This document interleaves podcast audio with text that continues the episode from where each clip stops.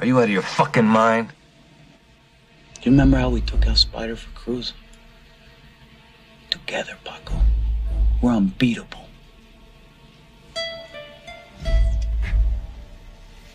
Your Onda's not my Onda, and it never will be. Paco! I'll always be your brother, Vato Loco.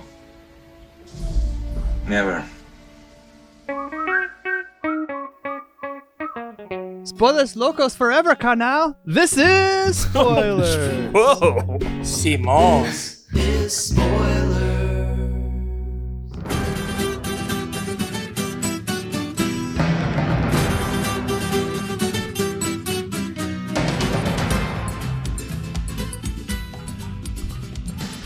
Everybody, welcome to Spoilers, a Patreon episode. Our friend Napa Valley Barbecue, aka Cheese Zombie, requested the three-hour epic with two names: Blood In, Blood Out, and what was the other name? Bound, Bound by... by Honor. Yeah. Um, he also had an opening question for us, so let's get into that. He said, "I'm not sure how to word it. Something along the lines." How much did the nineties gangster scene affect you? Examples. Did you wear hairnets? Dickies pants? Those belts that were five times too big? et cetera. Let's go in honor of Napa Valley, west to east. Corey Kylo Ren memes.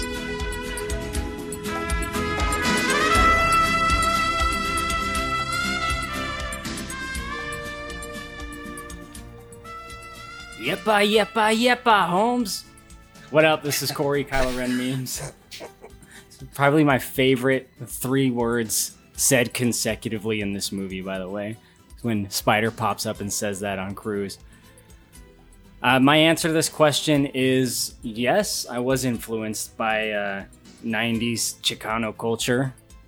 I grew up in a Chicano town called Oxnard.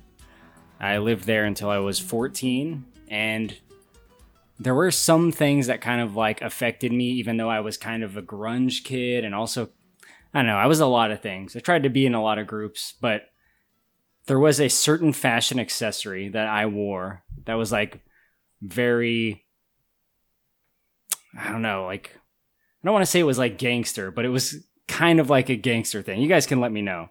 I had to look up what the name was. It's a certain kind of belt. It's mm. a canvas web belt. Are you guys familiar with that? Can you visualize that based on the name alone? I'm Googling now. I yeah. think Probably I... not, right? I had no oh, idea. Oh, it's got this little clip thing? It's like it? the black belt that is like a cloth. It's like um, it's not like a leather belt, yeah, but it has like the... the... It looks like a military belt. What are you getting at here? Did you kill somebody with this canvas mm. web belt? No, but back in the day, in Oxnard anyway, like the... local Hispanic dudes, like the gangbanger types, they would wear this belt, but with like a customized buckle that had like a letter. Oh, and that yeah. letter was like, you know, their first name initial. So I had one that said C, like in seventh grade. So it was like that belt with like, but it was like an old English letter, you know? It had C to be for like Kylo. Cool. Yeah, C for right. Kylo Ren memes. Chilo. They called me Chilo back in the day, homie. My friend used to wear these belts. Okay, let me ask you, Brett, because this is the way it was for me. What, did he have an old English letter on the buckle? Or was it the plain so. buckle? It was a guy I told you about, like very similar to you, skateboarder type. I don't think so. He just had the, the buckle thing, so I doubt he was that. He was definitely more into uh, like black culture than Latino culture, so I don't know if that was if that translated or not. Well, the other kind of thing with this belt was you had to like It had to be long, kind of like Jason said in his opening question, but you had like the long part like hanging down. So like, you know, the belt mm. would like hang down like mid-thigh kind of, as opposed to wrapping around your waist. Anyway, long answer, but that's mine. Mikey. Mikey, Chicago, Illinois. Uh, no, was not really dressing like this or anything. I had an uncle who dressed in this type of uh, Chicano style, and I have...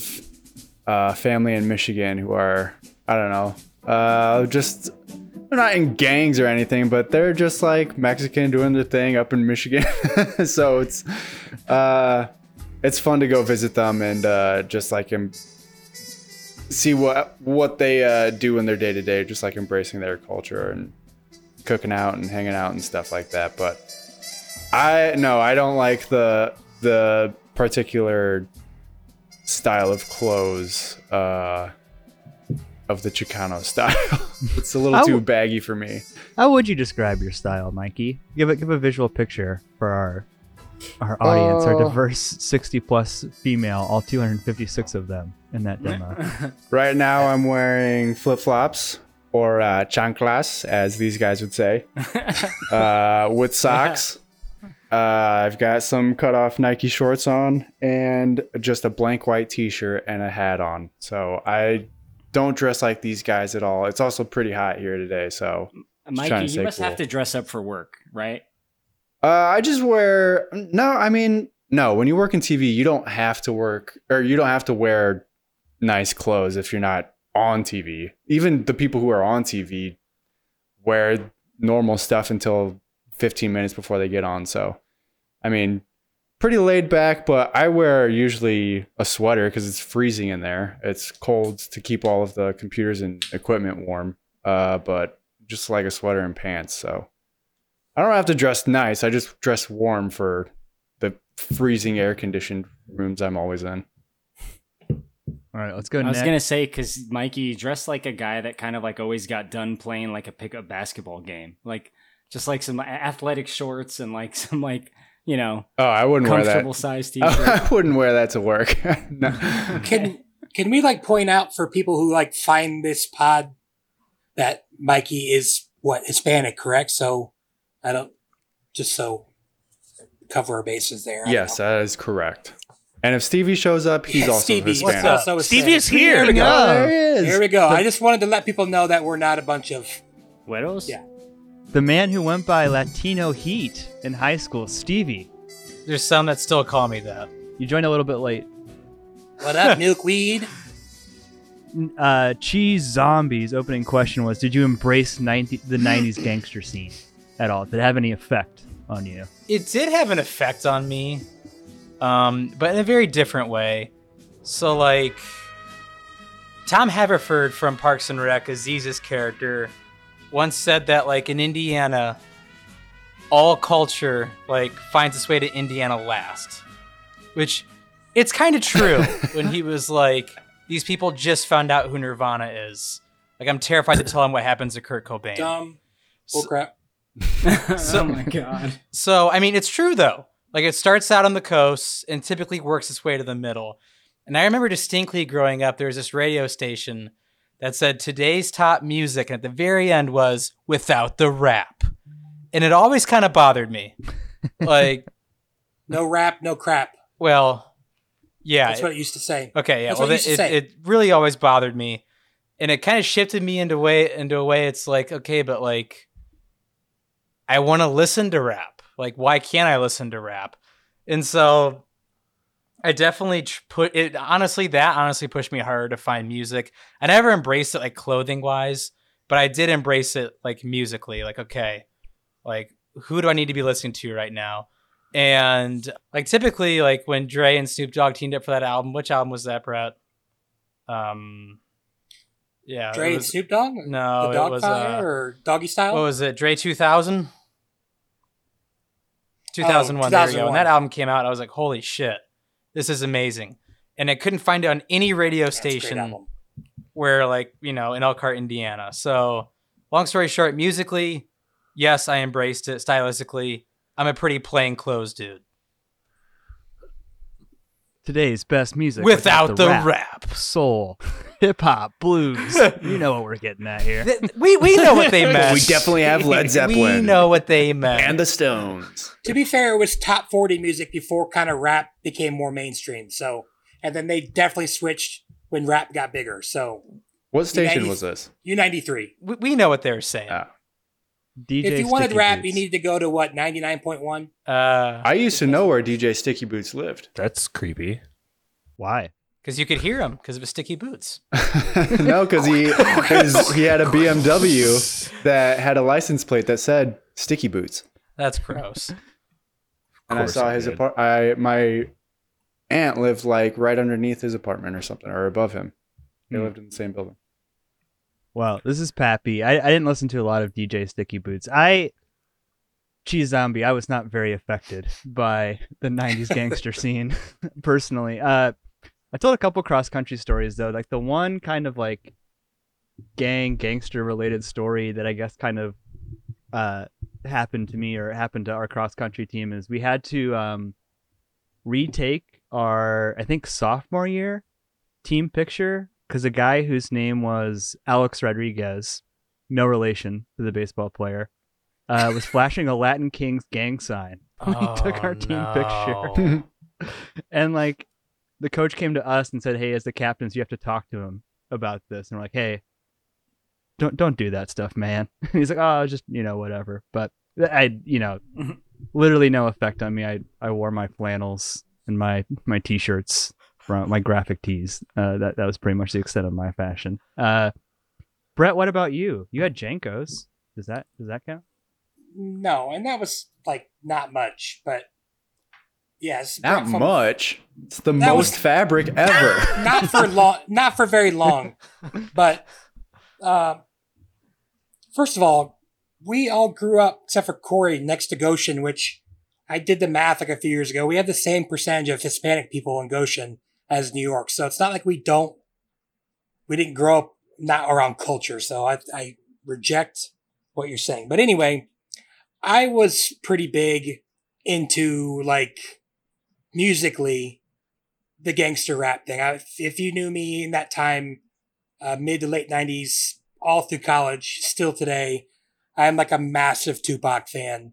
So again, I didn't dress like that and think I could pull that off, but Tupac posters and listening to music all the time and just really into the lyrics and everything like that. So yes, in a way, but.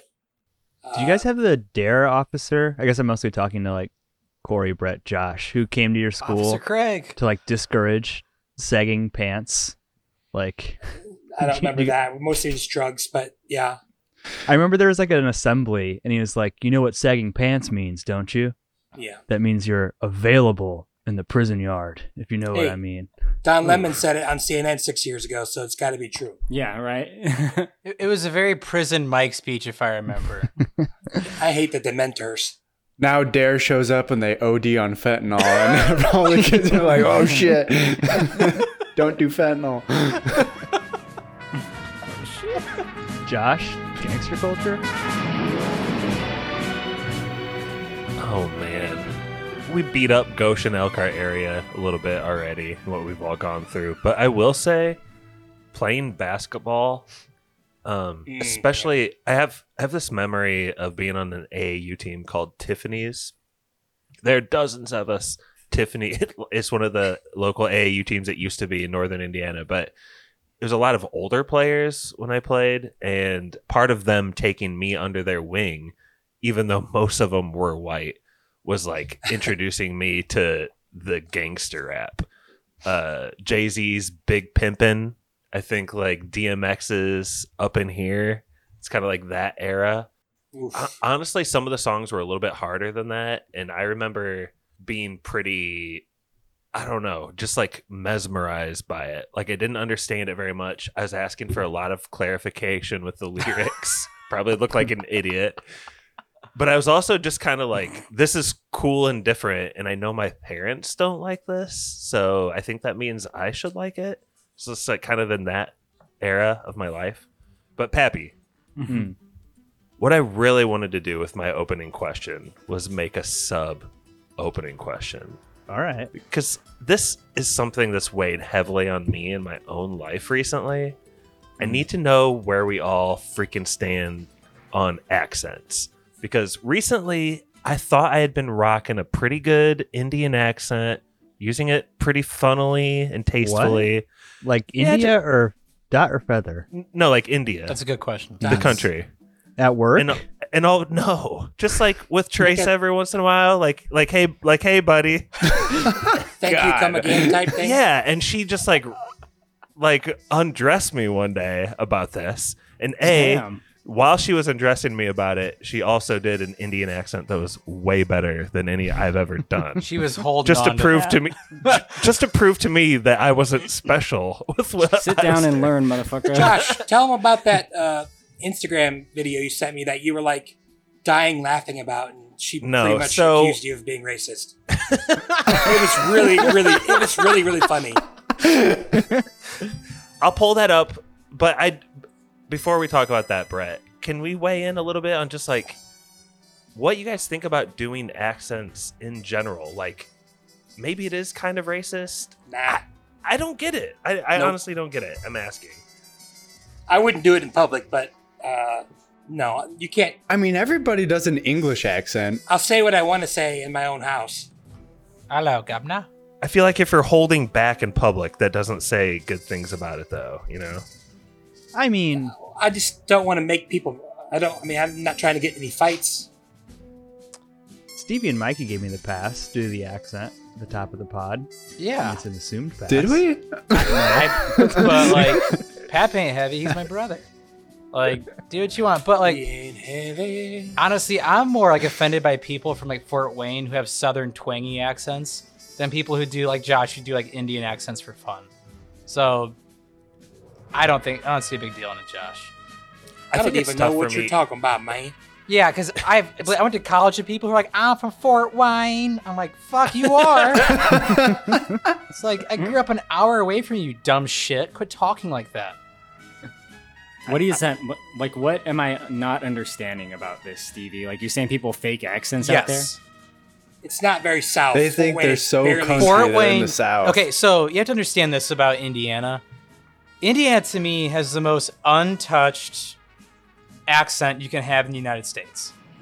There's no, like, extra umph on anything. It's the most plain Jane. Like, if, if actors are going to... Yeah, we don't have, like, mm. Kentucky, Tennessee. We don't have, like, Minnesota. No, we're just... Okay, but this is from like your perspective. I mean, just listen to, to how me life. and Stevie talk. Yeah. I, we're, we were raised in Indiana. We have no we accent have whatsoever. Accent. No! So, like, you guys think we have no accent? This is... This is bad. This is a misnomer. We have an accent compared to other people.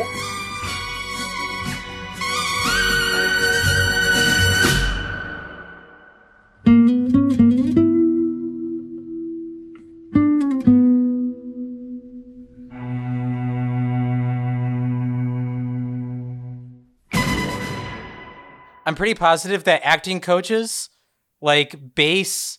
Like, if British people are going to be, like...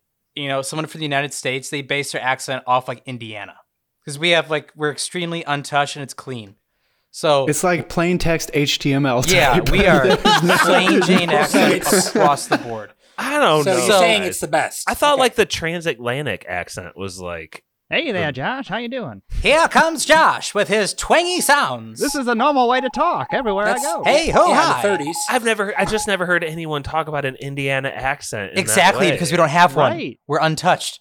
So like, I tend I, to agree, but I feel like that's from my own perspective. So when I drive an hour south, and there's people wearing flannel and cowboy boots who grew up in a two-story home in a subdivision who talk like this all of a sudden, it drives me fucking crazy. But that's how, I mean, I, I knew someone from uh, Alexandria, which is by Anderson when I was in college. And like, she definitely had like a twang, but I think it's like who you grow up with or that's know, maybe pretty her fake. Parents. It sounds like country my music wife's, channel. My wife's family's from the South. So she got a twang every once in a while, but. That's fine. She's from the South. It comes out when she's yelling. Yeah. Our parents are from... I will say when I, when I do accents, I'm not doing them with hate in my heart towards the people. I think it's funny. But if yes. I need to like wake up and realize that it's funny at the expense of someone else, then maybe that's like not worth it. Yeah, don't care.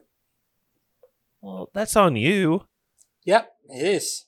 I think it's different if you're like making fun of someone, and like an individual versus like, hey, can you sound like someone from this place? Like, I, I don't know. Like, have you ever heard like a Baltimore accent? I can't do it, but it's like the most disgusting speech pattern. That's become my least favorite accent, the Pennsylvania, uh, Maryland.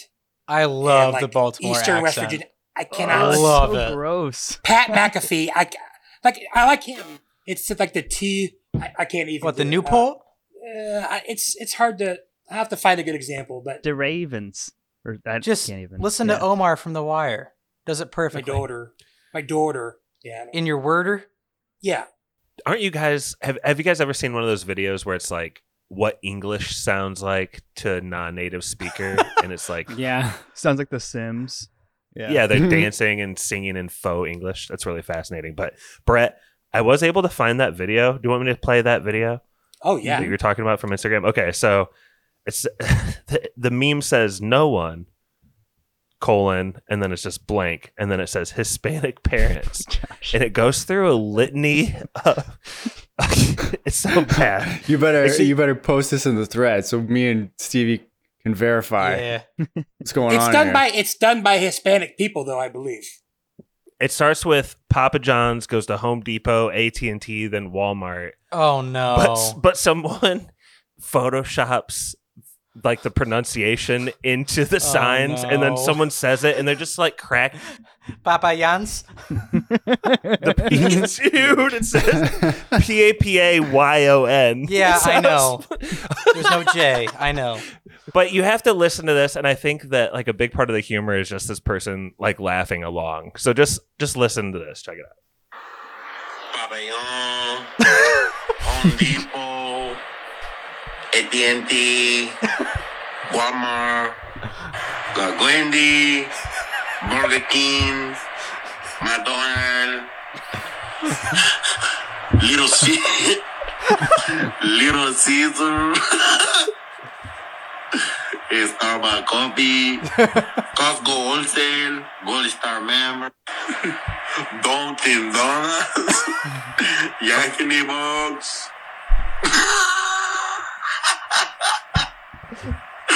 Paris City, Pixar. Okay, okay. So you guys see.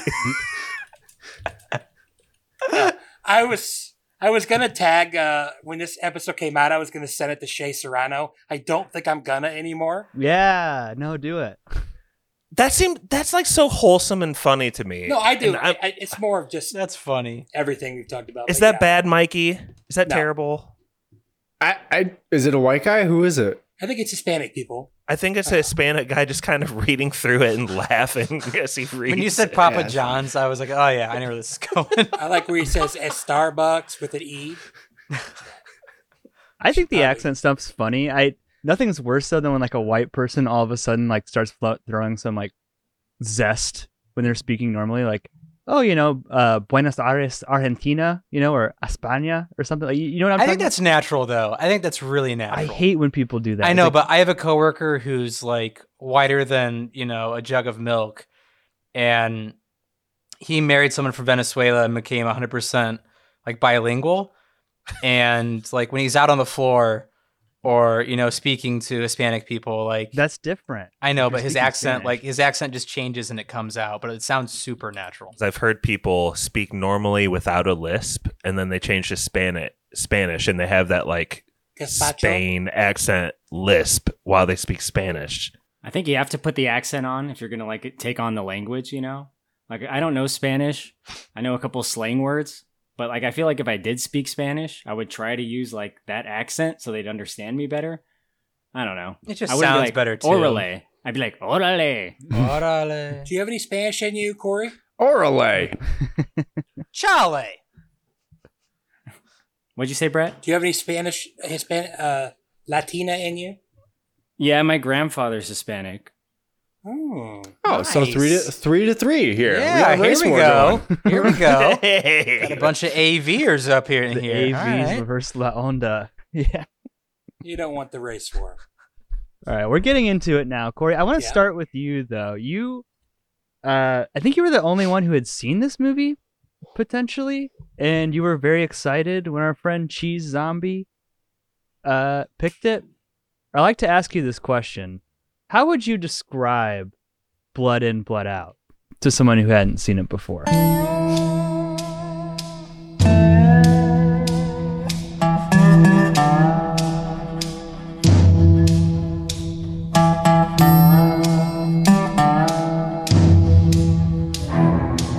I would describe it like a mob epic, but one that is kind of unknown. Now, I say kind of unknown because my film bro friends like you might not have seen it until Whoa. we did this podcast. Whoa, Some of there, you, friend. anyway. Listen, I started watching movies when I saw Whiplash, and I never went back. Yeah, it's a perfect era to start. Uh, but this movie, it has, like, my SoCal friends, like, everyone knows this movie. Like, it, in Chicano neighborhoods, everyone knows this movie. And it's funny, too, because when you talk to someone about this movie that knows this movie, like, especially out here in the L A County area, like, they get really hyped up about it. Like, people want to talk about this movie. So that's, like, the reaction you get among Blood In, Blood Out fans. Like, everyone gets super excited and they start quoting it, "Give me some fucking chon-chon." But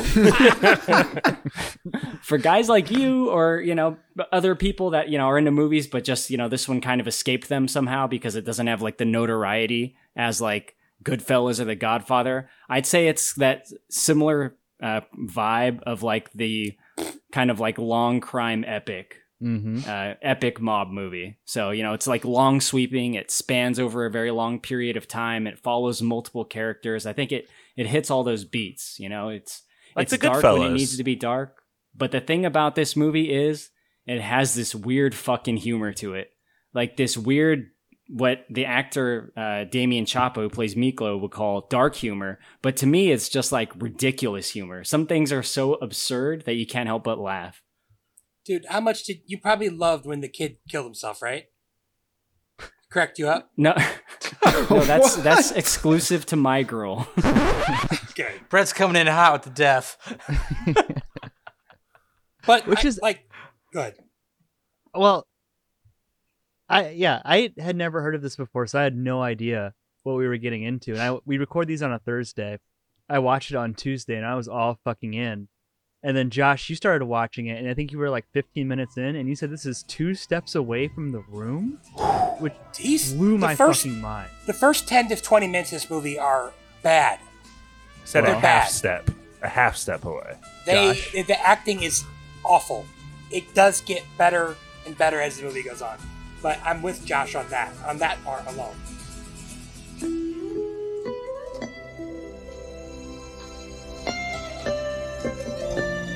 Miko, tell those wetbacks to step on her. They ain't gonna get paid. Did you hear what I said? I heard you! Get their asses moving. I got two more trucks on the way. Already humping and you ordered too much. That's fifteen hundred bucks worth of mud. Now you tell them to get it down or they can pay for it. A mistake. Tell them yourself. Don't ever take the side of a Mexican over your father. Just tell him. Fuck you! You're a grateful little punk. I'm the one that kept you out of jail. You love him so much, get a broom and you can get the same thing they're getting paid. I'll get a man to run this broom. You son of a bitch! Find yourself another slave, Dad! I'm going home! Get no! You're fired! I'm calling your probation officer! Well, Miklo's dad sets a bad precedent at the beginning of the movie, right? I think that's like yeah. the most notable bad acting in the movie. He's like so over the top and overacting in Miklo's fa- uh, flashback. But I think aside from him, it's not bad in the beginning. Personal what, take. What made you say that, Josh? Half step away from the room. I think the biggest thing, number one, is Miklo's presence at the beginning of this movie. Yeah. It, he's... He's like a, a post thirty white dude. Playing a seventeen-year-old. That tree is East Los to me. It's good to be home. Que no. Hey, ¿sabes qué ese? My paintings made it to the finals. De veras, man? You really made it? Simón and all of Califas, I'm still in. You will. Orale. Te levantaste. They'll give the prize to you, homie. You're the Not best. Not bad for a Chicano, eh? Que no? Oye. Oye, Crucito. What's that? You still have your quills and inks? Simon, por qué? All right, get down, James Brown. Put the needle in, huh? I want my V L tattoo. Hey, take a look in the mirror, Widow. Does it snow in L A? Does a white boy get a V L placazo? No, he don't. I'd have my placa now. The judge and told me I these laws. Charlie, you wouldn't have shit, milkweed. Some serious shit, Holmes. It don't wash off. First sign of trouble, you be running back to your white boy daddy in Las Vegas. Like, yeah, vato, déjalo. Oye, Miklo, just wait till your number's called, they say. You'll get one. I'm in Indiana. Legal violation. La jura, la jura. yeah, trying trying to blend in with the other seventeen-year-olds who are Hispanic. It's just not working. I think the acting in general in this movie isn't its strong point. Same. And like I say that with love, okay? Because I, I, I've changed my tune after watching further than the first fifteen minutes, Pappy. But I will say, too, like I I don't think the cinematography is like great in this movie either. And so I think you put all those three things together, like I I like what they show, Stevie. I don't think every frame is a piece of art, you know. This is more bare bones. Um, this is, you haven't seen I'm American try- Me, Josh. I haven't seen that. Why do you keep I mentioning that? Critically Be- relate, uh, rated than this. No, it's not. one hundred percent no, it's not. On Metascore, it's about twenty points higher. Talk about poor cinematography. Watch that movie. That movie looks like a home video.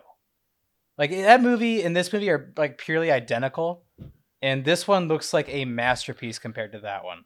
Okay, so that movie, is it like riddled with like kind of like maybe white balance mistakes, super shaky shit, shit out of frame, stuff like that? William Forsythe, who was in The Rock, yep, and is like whiter than white paint, plays the Miklo character with a hundred percent more offensive like accent. It's a hard watch. You should watch it sometime. That is William Forsythe. That's right. Yeah, it's it's a horrifically hard watch. American Me, guys, is the other Mexican mafia movie, except they actually use the actual name of the Mexican mob, which is La M. Yeah. Uh, starring and directed by Edward James Olmos, and got a lot mm. of people killed in the production of that yes. movie by the Mexican mafia. And yeah, he had a he had a hit put yes. out on him too. Wow. Going back to the cinematography, though, Pep, we've talked about when you're an indie movie, you use the scenery to your advantage. And I do think they do that because, like, the at the beginning and end of the movie, you th- think of a lot of the images of the Dia de los Muertos parades. And it is cool. They're using that. You get a real, like, slice of life. But if you're looking at just, like, shot by shot, none of them are, like... Like, y- y- there's not, like, great sunset vistas or anything like that. You know what I mean? It's just very much ground level sh- shooting, I guess. Does that make sense at all, Pappy? What about the tree? The yeah, tree the tree. We get, a, we get a whole helicopter ride for end credits to get back to the tree. Yeah, bro. The tree well, is East Los to me, Holmes. Yeah. I'm ready to get more positive, guys, because I love this fucking movie, and I'm so sorry Good. that I didn't like the first beginning of it. I'm sorry. I'm sorry. Josh, this movie, like, follows, like, even at the beginning, it follows the rule of a glorious nineties movie. I think that's Josh's problem, is uh, he's not taking into account that this is a nineties movie. Yeah. Name a nineties movie that has, like, amazing cinematography that you're just like, wow, what? That's fucking incredible. Like, this is just a dad. This is a dad afternoon fall asleep on the couch type movie. Mm-hmm. Four hour block on T N T. Five and a half. Movie. This is Jugger level cinematography, though. Oh my! No, Josh, oh, dude, you are. That's just not true. There were whole things in Jugger you couldn't see. I'm gonna shank Josh the next time I see him. And I would also say the acting. We all like Jugger bad. Except Pappy, so it's fine. I don't think the acting's that bad. Damian Chapa is good as Miklo, like we mentioned. He's uh, white-skinned uh, Latino guy. Also, Mikey, arguably the most handsome man I've ever seen in a movie. Benjamin Bratt. Oh, yeah. Dude, he's so good-looking. I-, I was going to say, and he looks like a different person like every twenty minutes in this movie, but it's still the most handsome man in the whole whole shebang. Like, has he got a Cristiano Ronaldo thing going yes, on? Yes, definitely. His jaw could cut diamonds. I, I believe it's five five movie club for him as well. Really? Really? Without miscongeniality? Yeah, we got Coco. Oh, we gotta do that. That's half. Dude, is he in Stigmata? Coco, Doctor Strange, oh. this movie, Demolition Man, and crap. Just Catwoman? Catwoman, yes. Catwoman. Oh. Yeah. There's no way I didn't bring up Blood In, Blood Out on the Catwoman podcast. We got to give that a re-listen. This dude plays a cop so fucking often that he should just be a cop. Yeah. Wasn't he a cop in Law and Order? Yes. I I would assume he is a cop in real life, guys. Probably is. Like, honestly, for real. But Corey, can you tell us a little bit about Paco, who who he is? Um, maybe even a little bit here in this opening opening third of the movie. Yeah. Paco Aguilar, El Gallo Negro. And he's got a great right uppercut. You do this to people in Beverly Hills, eh? Take off the glasses, please.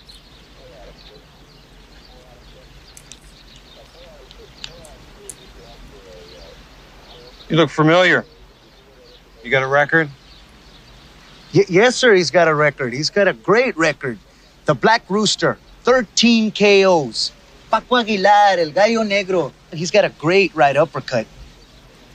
You, um... Uh... used to train at the boys' club, didn't you? Two years, second division, Golden Gloves, till till he broke his wrist. Yeah, I remember. See, really, what the?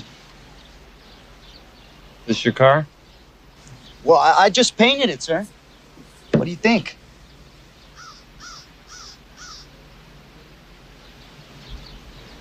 It looks nice. Listen, uh, just raise up the bumper a few inches, okay? Like your uppercut. Thank you, officer. We will, sir. That's all right, Joe. Let's go. Pinche culero didn't have that fucking badge between us. We see who asked was who. Shut eh? the fuck up, you say. Don't be using my boxing anymore, eh? Don't be stupid as he just trying to save our asses, won't I you? Let you put my hat off my head once, Vato, but you better keep your fucking face out of my business before I put you down, milkweed. Yeah, yeah, Vato. Come on, let's get this Ramfla back. Shh. You know it. Paco is like what you would say like the leader of Miklo's gang is, which is Vatos Locos, right? They're just some teenagers that live in East Los that, they, you know, they, they're in a gang, but it seems to be mostly just like a territorial yeah. uh, dispute gang. They just kind of like, mm-hmm. they claim certain territory by tagging an alley, and uh, that kind of causes things to escalate for them. But Benjamin Bratt is definitely like the most hot-headed, you know, he always is kind of pissed off. He has a bad attitude. He's definitely like the angriest and quickest to react of the bunch early on. Early on, yes. Mm-hmm. I think uh, Miklo, Mik- Miklo or Mikla, I think he actually reminded me of Scrappy Doo. Um, he literally takes yeah. everything as offense and like wants to scrap with everybody.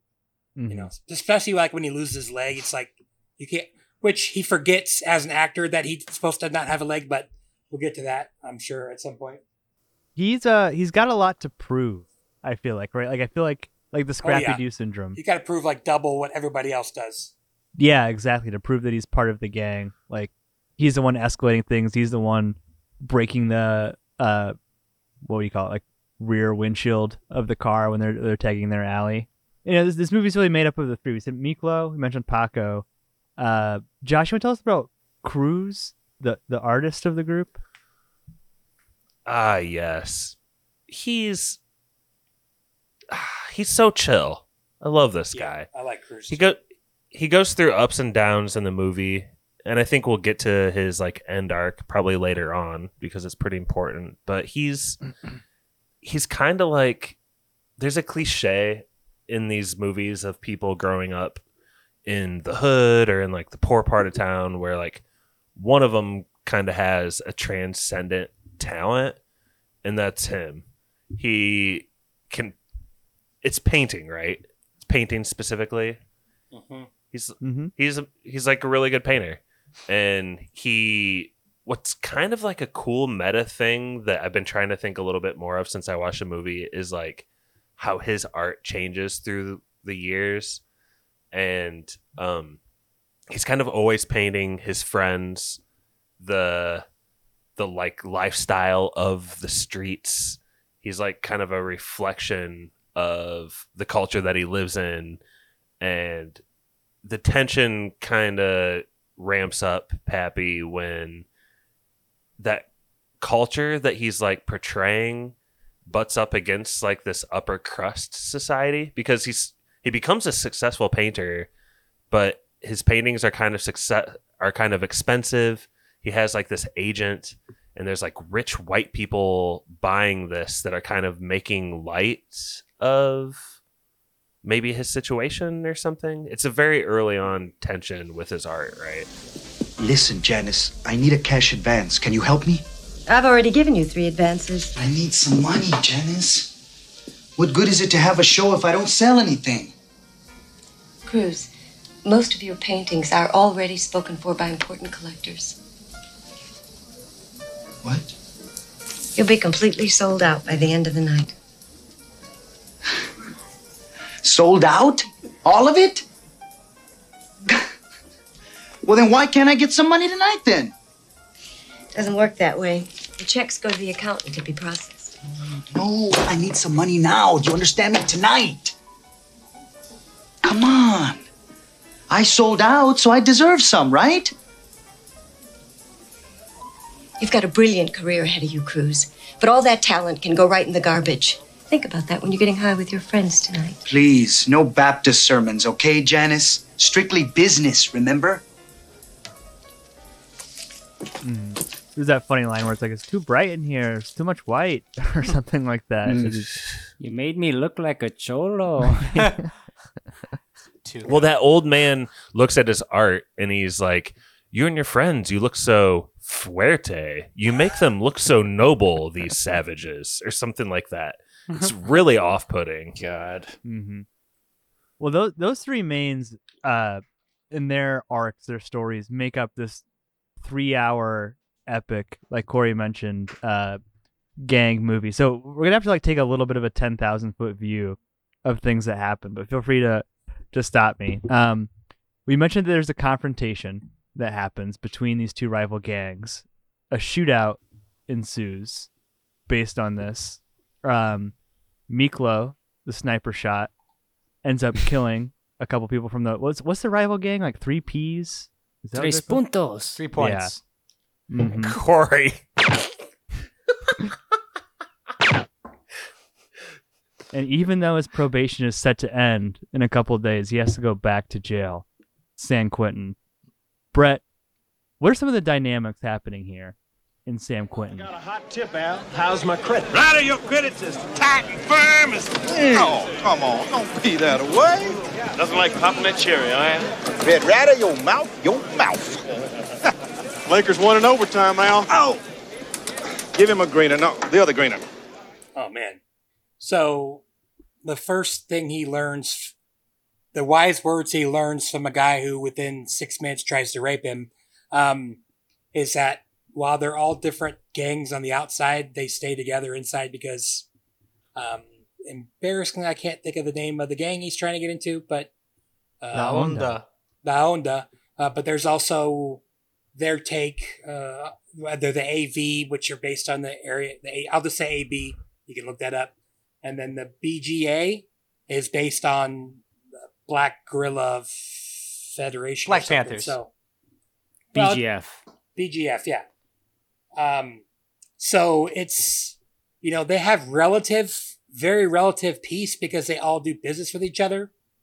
But it seems like the hierarchy is like maybe the white gang, the Aryan gang gets kind of the preferential treatment because they pay off more of the guards and they have more of the positions. But I mean, Billy Bob Thornton, was he not made for this role in nineteen ninety-two? Dude. This cast is pretty stacked. There's a lot of people in this. Yeah, Delray Lindo, I think he's a three-movie club. I think he was in Jugger and something else. Uh, mm-hmm. He might even be four movies. And he plays the uh, gang expert in the prison.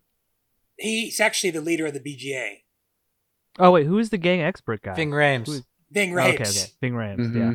Edit that out. um, hey, both... who was the warden? The real warden of San Quentin yeah. at the time. Whoa. But yeah, so they did, they actually did film, I believe, in one of the wings of San Quentin, and uh, that's a dynamic, that, that's what I would say, Pappy is a dynamic, and he's uh, trying to prove himself to La Onda throughout the first uh, third of the movie, first act, so I would say that, and they're kind of trying to navigate, keep the peace, but also... Uh, get more of the piece of pie so their lives get better. Mm-hmm. And even though um, Miklo's been in prison before, he hasn't been in San Quentin, so he has to kind of learn the the ropes here. Uh, Corey, do you, do you tell us a little bit about Popeye? Uh, Popeye's a fucking lunatic, man. Yeah. Popeye is crazy. There's some really crazy characters in jail. Al, I'm sure we'll talk about Al soon, but Popeye, you know, he's kind of explaining everything to Miklo, but like he's interacting with people along the way.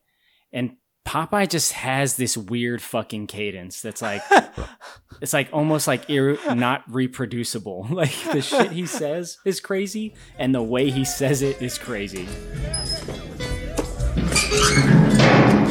That's smokes for you. I really smoke cigarettes. Pues que no importa en de pinta, that's like cash. Got a little something else.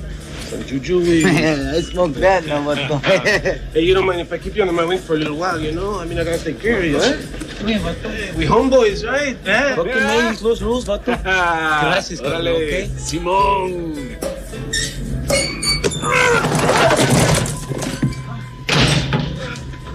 All right, you white bitch, give me some chon-chon. Stay away from me. You'll get nothing for free in here, punk. Chinga tu madre! Ah? Okay. Ah? That's right, give it up. Ah! Che puta!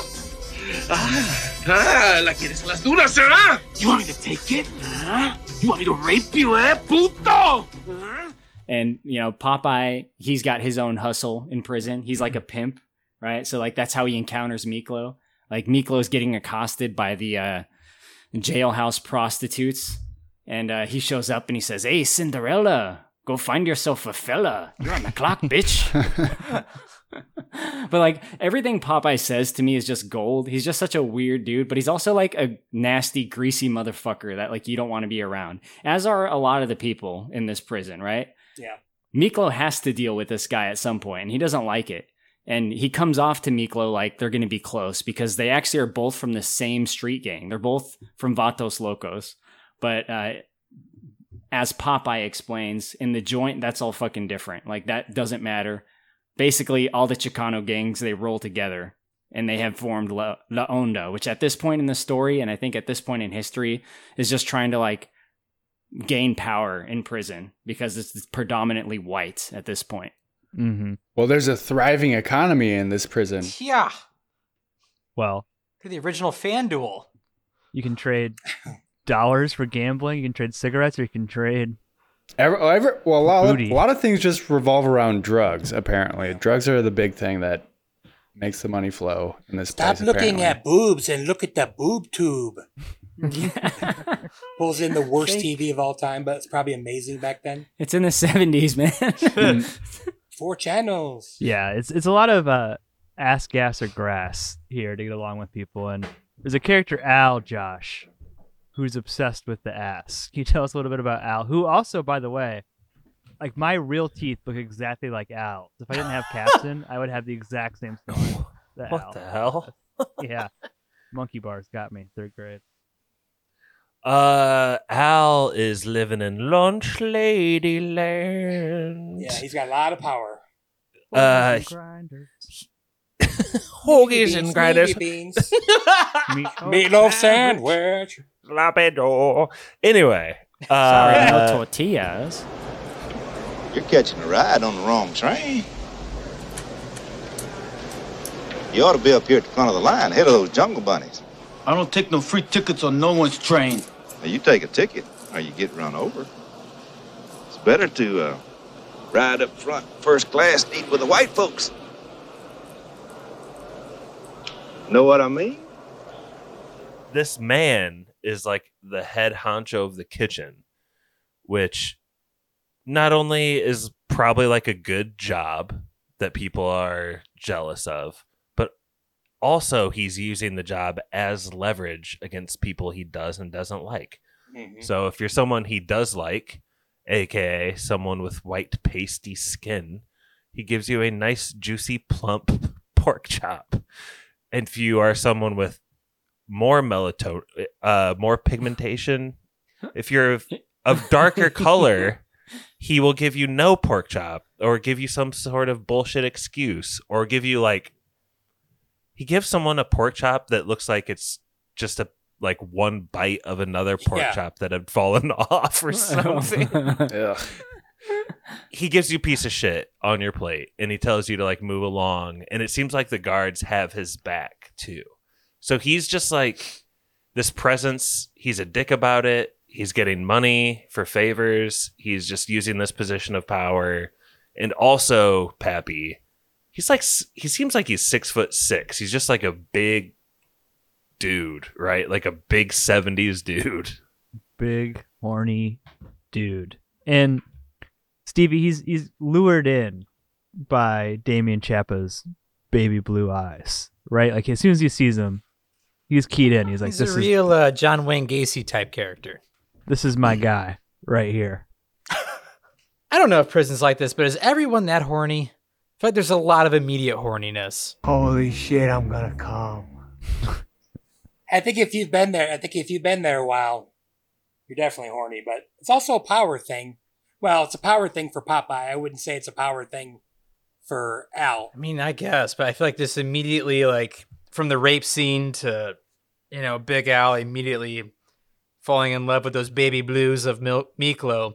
It's a very, um, it's a very uh, kind of strange dynamic we're immediately hit with, but Miklo's all in, wants to be, you know, a part of La Onda.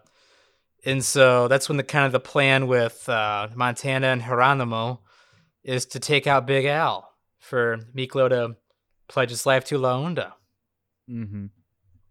Do you like uh, Mikey Montana, the the character? The, he's supposed to be this guy full of charisma who favorite, favorite he's like a short guy, but but yeah, yeah he's he's like the Godfather of La Onda, and he does have hold a lot of charisma. And I like the scenes that he's in because he's yeah. telling uh, Miklo to like later on in the movie to like you if you want to prove to them at your parole hearings that you're like really changing, you got to like get an education. So he's doing that kind of stuff. He's like applying himself to different programs while inside prison, and like he eventually gets his uh he gets G E D. Parole because yeah because G E D he gets his G E D, he gets all this kind of stuff. Uh, because he listens to this guy, and I don't know what this guy did to stay in prison, but like I think he's a lifer or something because he seems pretty, pretty normal now. Like he's very smart and uh, encourages a lot of these guys to like apply themselves and get their G E D and stuff while in prison. But uh, yeah, he he holds a lot of charisma, and he's the leader of La Onda, and it's pretty devastating end to his story later on, but uh yeah. Tomorrow is your day, widow. Tonight you must read the black book.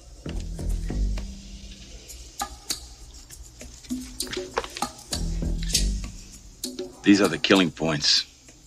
The arrows show where a man can be killed. Hit a man here or here, and he dies slowly and painfully.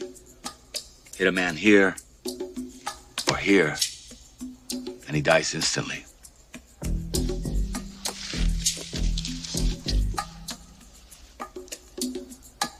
When you get to the kitchen in the morning, look in the largest stock pot. Geronimo will be watching. If you're successful tomorrow, you'll become one of us. If you fail, you die. He makes a mistake here. Yeah. He orders Big Al to be killed. And I truly think this is like really good writing. I think that's directly why he kind of gets killed himself at the end. What? It's like, explain it. Um, I uh, so he so he ordered that hit on Big Al, and that's like a big part of the reason why the Aryan Nation or whatever is like so freaking pissed and like won't let it go. And that allows uh, Milka. It's it's convoluted because you think milkweed. It actually is. You call him Melko, like leche milkweed. Sorry, it's convoluted because like most of the movie, you're led to believe that the Aryan Nation group caused this assassination. And then for a while you think that um like whatever, like who who did it kind of changes, but like in the end it ends up being Milkweed. But I think the whole reason he did it and is able to like hide behind the motive is because there was such a strong motive for the Aryan Nation to do it because of this hit that happened on Big Al at the beginning of the movie. So like, mm. I, I really feel like that writing kind of comes full circle and it's good is what I'm trying to say, Stevie. Does that make sense? I gotcha. It makes sense. There's a lot of things that like fall back on themselves when you watch it a second time. Like, who's the leader of the B G A? What's his name? Uh, Bonafide. Bonafide. That's a fine fucking comb you got.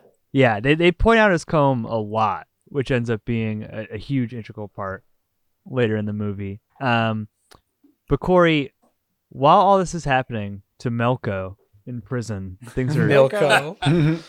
Things are not all hunky dory on the outside. What, what's happening to our other two main characters? Well, Paco was arrested along with Miklo, but we don't see him for a while. And eventually we see that he got the option to join the military because it was Miklo that killed someone, right? Obviously, Paco did assault uh, at least one person, but uh, he joined the military and his path leads him to the straight and narrow.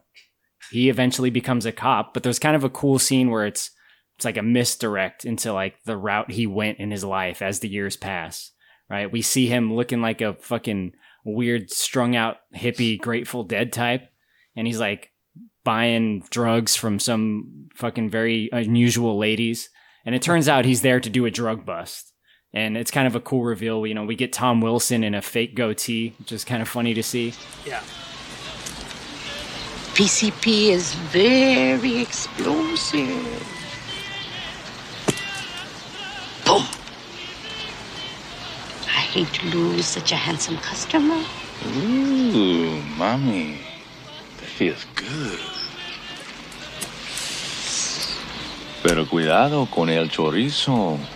Might need it for later. So, did you really make this stuff? You a chemist? I worked in a medical lab. Simon? Good, honey. Hey, baby. Have you ever had a threesome? Hey, baby, let's take care of the deal first, okay? What's the matter? Too much for you? No, I just like business before pleasure. He's a fucking... Rolly! Ah! Get in here now! Ah!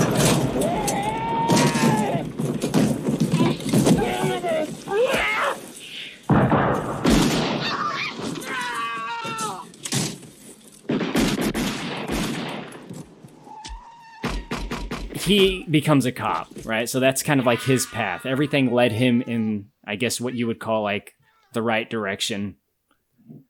Cruz, meanwhile, has continued painting, but like his back injury, I think, is the main reason that he ends up kind of losing it in terms of like his career path, because mm-hmm. he ends up becoming basically an opioid addict, addict because his back yeah. is like completely fucked from the gang fight at the beginning. That gang fight looms so large, too, because not only does it break his back, causes his opium issues or whatever, yeah. but like one thing that I kept remembering that I wish they would have talked about more is when that shootout happened, Miklo went out of his way to stop Paco from capping someone in their face like really early mm. on. Like he was ready to execute this dude. A dead dog goes belly up when it's done. Right, he would have been he, he would have been the one arrested. I don't have friends. I got family. Familia. He would have been the one looking at life in jail. You know, twenty to life or or whatever they say. I wish that would have been brought up because like Miklo really saved his ass in doing that, and then shot the person who was trying to kill him. Mm-hmm. And I think they touch on that at that very end. You know, like yeah. there is some blame to be had on Paco's part, certainly. Mm-hmm. Well, Paco was like the baddest guy in E L O. That's what they say he is, right? Like he's yeah. the ringleader of this little group of people. He has a lot of influence. There's also like a, a I don't know. It's is Cruz? Is it Cruz's brother or Paco's brother who O Ds? Paco's. Both. Both? They're, actually, yeah, they're stepbrothers. Yeah. Yeah, yeah. Actually, on, on uh, Letterboxd, it says half-brothers, but I'm almost positive that's incorrect. They're stepbrothers, so it would be Paco's brother. That's Paco's like, brother, though. I think that's Paco's like, actual like blood brother. Yeah, okay. and he, but he like and he says he like Cruz more because Cruz paid attention to him. So, so like yeah. Cruz was from the mom's first marriage or something. And Cruz, then... no, Cruz was the son of the dad. Paco was the son of the mom, and then I believe yes. Juanito was the son of both of the parents. Hmm. But Brett, this is right up your alley. The child death. What? It's pretty sad, huh? Yeah, it's really sad. Um, I mean, I won't point out that he should be old. He should be old. enough. Oh my god! I feel like he should be old enough to know not to do that. But hey, you know, it's unfortunate. Unfortunately, that stuff happens, and he idolizes his brother, or his stepbrother, Cruzito. And when they're all passed out high off heroin, he goes and he puts a needle in his arm. And unfortunately, the mom and the dad are the ones that find him. I think the dad was there. And him and, what is it, Tuco from Breaking Bad? Tight, tight, uh, tight, tight. Oh, shit, is that Tuco? That's Tuco, yeah. Holy Tuco, shit. Oh. And, uh, yeah, so he O Ds. I mean, he didn't really have a chance. Never stood a chance. So I don't. That scene is pretty wrenching, wrenching when the well, the mom and also on the free YouTube video. That's where the audio cuts out. I don't know if you guys all watched it on YouTube. Well, that was when they were getting high, like yeah, when they okay. were injecting, yeah. which I thought was an artistic choice at first from the link that we used, but and it no, still works. They were just they were just clearly playing a Hendrix song that could not be played with the copyright of YouTube. But the scene I'm talking about that's wrenching, the mom is like talking to her son and begging him to kind of like reanimate or something. Reanimate. Well, she says bring sh- him back. Yeah. Shoot him with yeah. meth. Get him. Wake She's up. Like, start moving. It's okay. Please come back. It's really sad. It is pretty wrenching. Mm-hmm. If I was making fun of the bad acting earlier, like some of these scenes like really make up for it. It feels real. It's bad. Hated it. Mm-hmm. No, people seems- definitely make life decisions in this movie that are like, holy fuck, what are you doing? Like, you get some anxiety watching a lot of this movie. It's kind of incredible how it does that with like how also not great the acting is. So it's kind of funny, but uh, I think it works. Well, I, I Steve, I know you're like me. To me, the, the art scene when Cruz has his art show and then his friends come over, that gave me hives. Like, dude, I don't know why. Hives. Dude, it, it made me so nervous. It's like they're going to blow this for him. You know, I, I don't know. Did it? You got the same anxiety from that, that scene that I felt? Yes, and this movie does something that I appreciate so much, which is it's not a Hillary Swank movie. And the fact that, like, we don't have a white savior to be, like, the in-between, which is like typical Hillary Swank Hood movies are, you know, she's kind of like our vehicle into the hood and everything's going great until it doesn't. And then worlds are torn down apart. This is very the opposite. We're like with Cruzito a lot of the time and kind of just to watch his self-destruction. It, that art gallery scene alone where he leaves and comes back is like hives times a thousand. It was really hard to watch.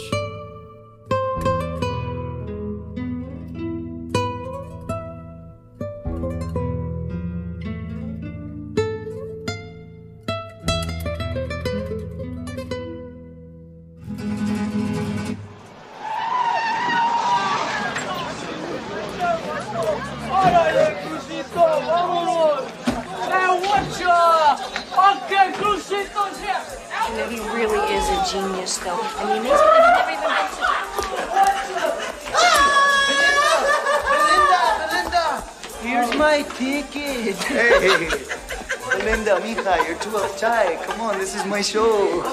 Hey, hey, hey. Frankie, Frankie, empata. Te quiero presentar. I want to present you my friends. Hello. Lois, hello. Jerry, Gerald, Gerald, Gerald. These are the poliwoses. Ah. You have a good time tonight, huh? Hey, Cruzito, Cruzito, Cruz. Hey, Holmes, Holmes.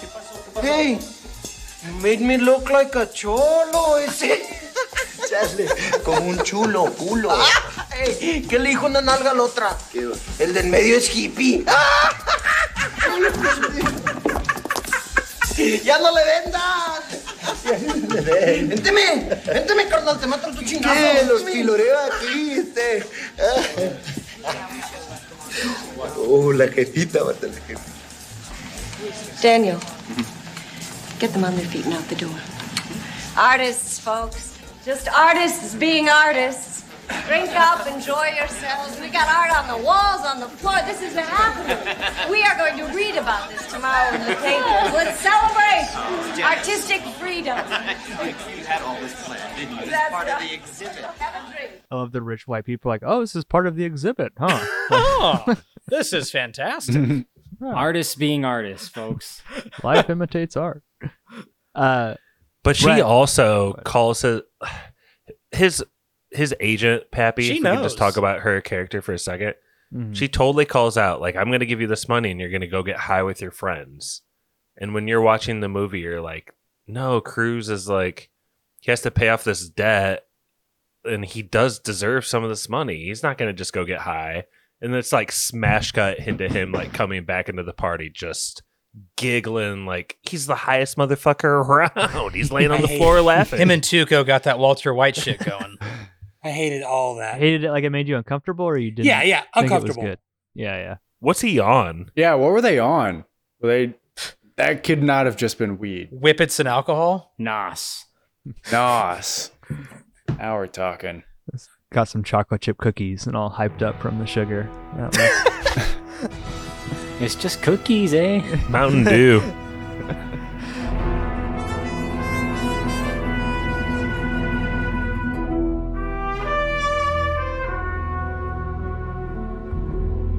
Brett, Miklo yeah. gets out of prison. He gets his parole, like we talked about. Um, and he gets a, a fine, upstanding job in society, hitting a tire with a hammer. Um, how does this go? You smack at a tire. So, yeah, he's actually got screwed by Popeye. Popeye said they had a place for him, but he really just had a place like on a couch or a daybed. It's like Michigan all over again. Everybody jerks off on that couch. You can sleep there. He's like, he's really, really worried. He does not want to go back to prison. Um, he gets really mad. He, you know, threatens everybody he sees. Like he does throughout the whole movie, pretty much. He's unfortunately he does get a job. He's working really hard, but of course this happens. I'm sure this happens when uh, people do hire felons. Uh, I'm not saying it happens very often. I have no idea, uh, but you know they take advantage of the fact that they're felons, and he's stealing money from his check. And he's like, "Oh, you have a problem with that? Maybe I'll just call the parole board." You know, it's sick and disgusting, but it, he does it. And he's like, why am I living this straight life? Why am I trying so hard? And I'm still getting screwed. Well, you know, don't be a felon in the first place. But anyway, that's neither here nor there. But so he's just like trying. He's really, really trying hard. But then him and Cruzito come back. And I don't know, a local drug dealer, a local kingpin type. Is there, and he's trying to get Popeye to do some big job. And actually, Stevie, I don't know if you knew this or not, uh, his bodyguard there, not the crazy bodyguard, but his other guy, you know what I'm yeah. talking about? That's actually yeah. that's actually Paco from Bloodsport, the kickboxer. I know who that, I, okay. I recognized him immediately. yeah. Two movie I wanted, club. I started doing the Knuckles thing, like when he puts yeah, him out, oh, yeah. I was like, okay, I know who that is. Yeah. But yeah, I thought that was funny, so... Uh, Anyway, yeah, and that's kind of the next catalyst into, I wouldn't say the next act, but like another, how things change again, which gets him sent back to prison eventually, but somebody else can take that. Yeah, the, the whole armored car robbery, I got major Heat vibes. Oh, yeah. That. Actually, like, before Heat, though, but.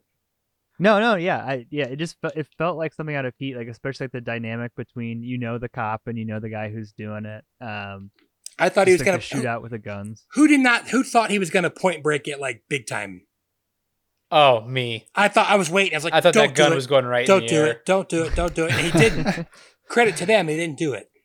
No, he just shot his leg off, apparently. The action is really cool and kind of yes. reminds me of... Uh, do you guys remember that scene in mm, Jake Gyllenhaal's Nightcrawler?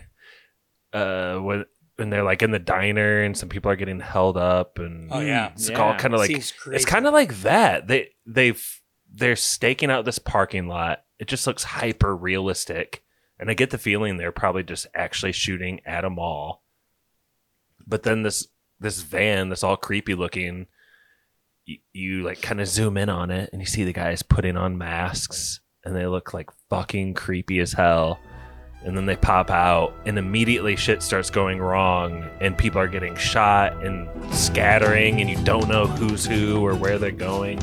It's how these situations probably go down and it's pretty freaky.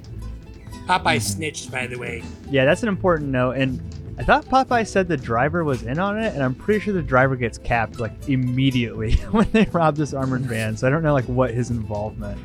They come out guns a-blazing. It's insane. Yeah. Well, he probably did know. They just killed him first. Listen, yeah, this is the scam. You're gonna get shot and die, and then we're gonna take your money. Oh, are you my in? God. Classic Joker scam. Yeah, exactly. This, of course, lands Miklo back in prison with one leg. And Corey, this is where the story gets really complicated and intricate. And there's like these different factions vying for power. But this is my favorite part of the movie in here. Um, can you maybe, what's at stake here between these the, the B G A, the, the black gang, the A Vs, which are the white gang, and La Onda, which is the Hispanic gang? What's what's going the down A V here, kids? Oh, man, they're crazy. Fucking nerds. Yeah, so, like, the, the power struggle is getting more intense because now drugs are involved. And, like, the drug trade in this story was pretty much monopolized by the white gang, the A V. But uh, now... La Onda is starting to become involved, and you know it's like your classic, like kind of Goodfellas like complications, right? Like once you get drugs involved, things just start going really fucking bad for everyone, and a lot of people start dying. And I think yeah. that's what you mean with like the complexity of it. And um, like Goodfellas, sorry to interrupt, but like the rise of cocaine as a recreational drug in America, right? Like coinciding with cocaine is America's cup of coffee. That's what I hear. Yeah. That was a white guy that said that, or what? Two the, people said that. The, the, oh, one okay, guy said yeah. that, and the, the law library. Oh yeah, that's how we knew they were working together. Okay. Market is there. Cocaine is America's cup of coffee. Orale que no, Simón. Oye, check it out. I'm making so much feria right now. It's making Miklo's gambling book look like bubblegum change. We don't start wars to become dope pushers. Yeah, but uh, there's like kind of a, a, a difference here, this prison stint with Miklo, in that Montana is kind of going through that thing that happens to a lot of people when they get older, where they start to like calm down, right? Yeah. And they start to like think more intelligently and less brashly. And Montana really doesn't want them to be involved in the drug trade, despite the power and money that it will give them. Mm-hmm. And Miklo does. Now, Miklo kind of like gets with a fellow that we see a lot in this movie named Mike. Magic, and Magic start... Mike. Ma- that's right. They call him Magic in the movie. Money so Mike. Magic. Channing Tatum. Yeah, it's Channing Tatum, basically, with a mustache. He is pretty big, I'll say that. Uh, but they kind of like start forming their own plan, like kind of behind Montana's back. At least they get the ball rolling on that pretty early on. And then the movie like forgets about it for about forty-five minutes. And then it reminds you about it. But as a kind of an, an aside, there's a moment that I love in this movie. And it's when they're formulating the plan in the shower. It's Magic yeah. and it's Miklo. And it's just a line that I've always liked. I've always latched onto. But like as much as I've quoted this movie with other fans, I've never had anyone like pull this one out of nowhere. And it's when Miklo is talking to Mike and he says, uh, he's like, Onda should take the money left in the gambling book and make a buy. And it's just Magic's reaction. He goes, yeah. It's the way he says, yeah. If you put in the clip, you'll know exactly what I mean. Whether we like it or not, the dope business is where it's at, Magic. If the A B'ers and the B G Rs control it, they control everything, including us.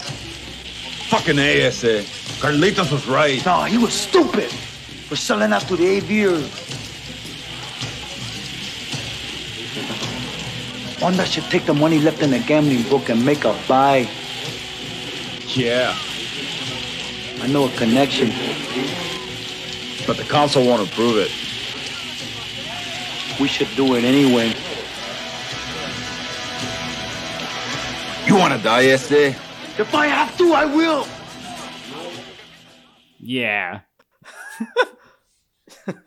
Yeah, Stevie. I. Okay. What did Montana do? This is a this is a good Stevie question. Why does he not get to see his daughter for fourteen years? Because he's by far the most. I would say out of even all of these gangs, he's like the most measured person, right? The most steady hand. He's trying for peace, or at least trying to have some racial unity between the two minority groups to fight the like the dominant A Vs. To me, like, what did he do to land in prison? Yeah, yeah. Stevie question. Speculate. So to me, when Montana probably went in there, he was probably very young, probably was a part of an unjust system that did not care his involvement in something or not. And I imagine he was with people where someone died.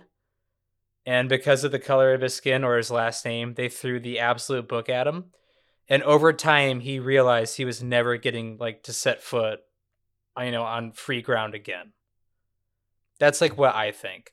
I don't think he killed somebody. I don't think he was a trigger man, but I think he was in a circumstance where people he knew were. Mm-hmm. And he was kind of at peace with it. And he ain't no rat. He's just going to take the fall for. I mean, not saying like he even did it, but just the fact that he was there, they probably threw the book at him. He yeah. had one unpaid parking ticket. Can't fight City Hall, boys. They got him.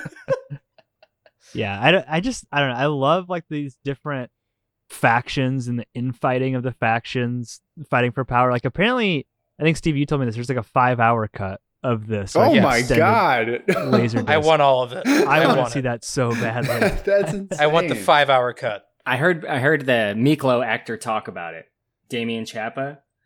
He said that when it was originally screened to him and like the other production people, that it was over five hours. And like he's the one that um, really got in the director's ear about cutting it down. But what he said about the five hour cut was that a lot of it involved a love story with Benjamin Bratt. So it was like him like meeting a woman and falling in love and all these things that I actually don't care to see. Mm. Given like the severity of like this story we have, like I don't really want to see him like being distracted by that, and probably I'm gonna assume he ends up like leaving her because it's not safe for his job or whatever. He just wants to be so good at drums, can't have it, guys. Yeah, we can't move on from this point without pointing out that Miklo assassinating Montana like this, like sacrificing him, that's pretty unforgivable. Uh.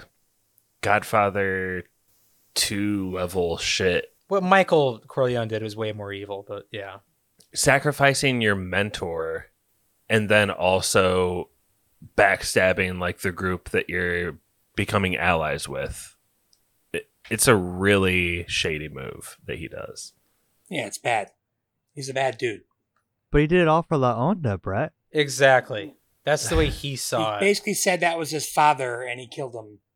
Josh I doesn't. It. I get it. He did it to survive, but it's still murder. So, Josh doesn't get it. I say,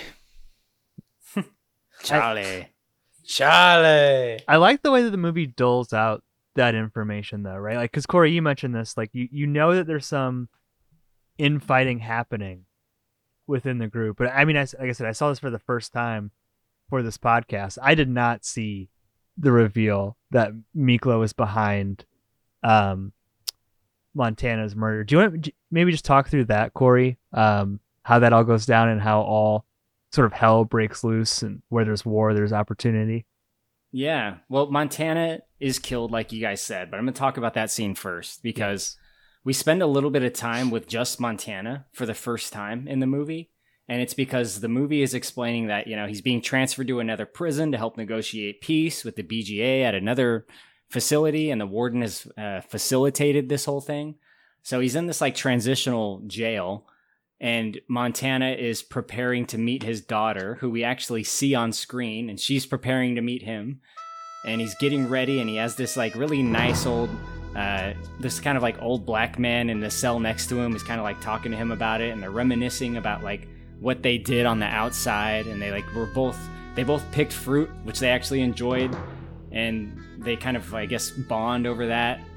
And Montana is getting ready to see his daughter. It's the day of, and the guy like helps him get ready by like holding up the mirror for him, and he's like, "Oh, your daughter's gonna be so happy to see you." And then boom, he fucking stabs Montana right then and there. For cheap times, for, for cheap times, cheap time, motherfucker. That's a great line. I won't do that one. Such actually. a great line. Stop there. Yeah, I guess some accents are okay, some accents are not okay, yeah. Josh. That's what we're coming down on this. I'm drawing the line at the cheap times. It would have been great if that was Morgan Freeman. That line would be great out of Morgan's mouth. That was for cheap times, motherfucker. That was for cheap times. Cheap times has the upper hand now. That's my joke.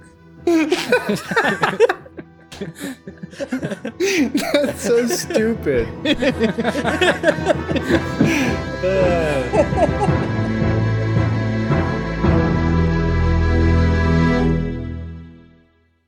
The murder of Montana, Pappy, is so abrupt and shocking and yeah. tragic. No, it's not. I expected it. I, right when I yeah. saw the guy, I said, he's killing him. The minute, yeah. the nineteenth time he says, I'm going to see my daughter. I was like, no, you're not. Yeah. You're dead. That's on Montana. He should have seen that that uh, assassination attempt coming a mile away. He's Agreed. just a friendly old man. I mean, I wouldn't have. I mean, that's like a great trope that Black Dynamite did perfectly, which is like, when you say you're going to do something in a movie, you're going to be dead in the next ten minutes.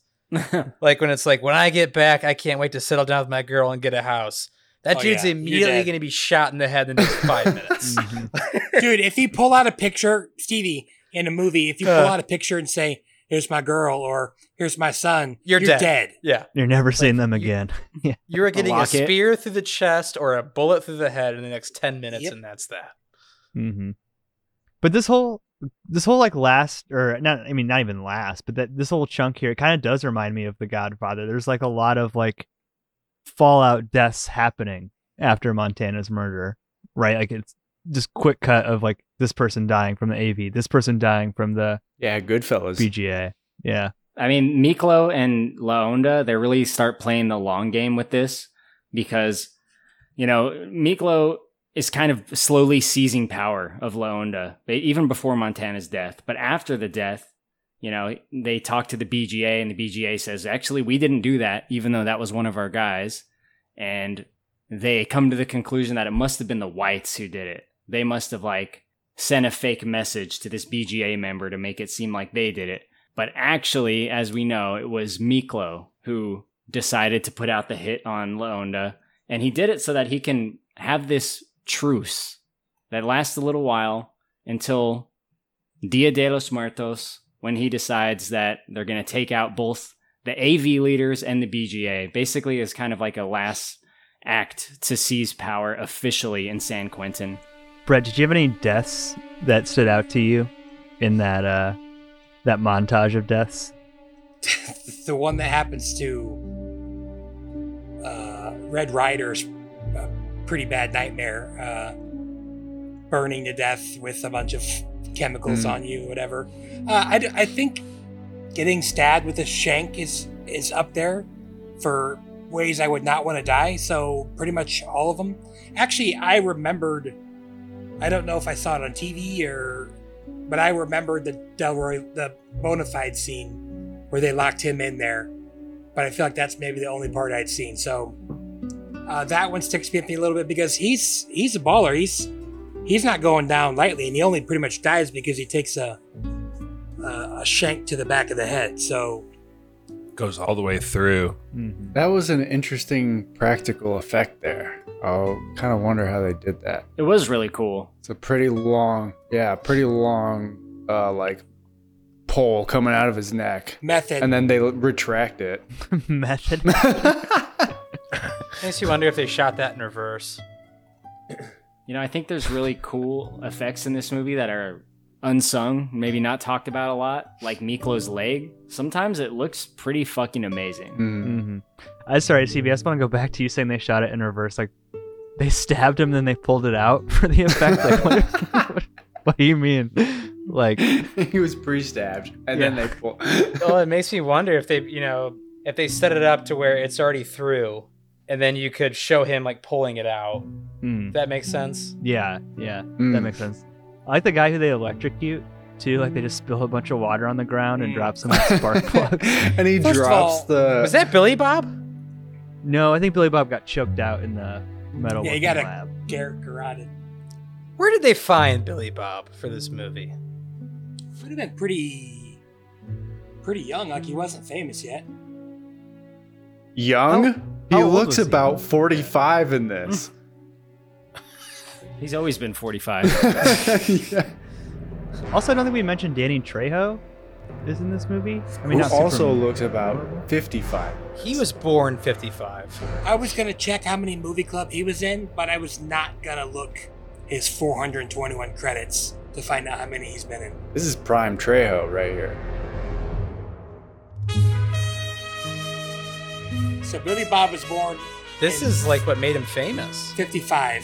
I think Sling Blade made him famous. No, something about Danny Trejo is Geronimo. Oh. Yeah, I think this was his first role with lines. Yeah. I like when oh, they take the picture and he like puffs out his chest in the picture. That's like one of my favorite moments from. Hey man, he was like a near Golden Gloves boxer. Oh, he's ripped okay, shit.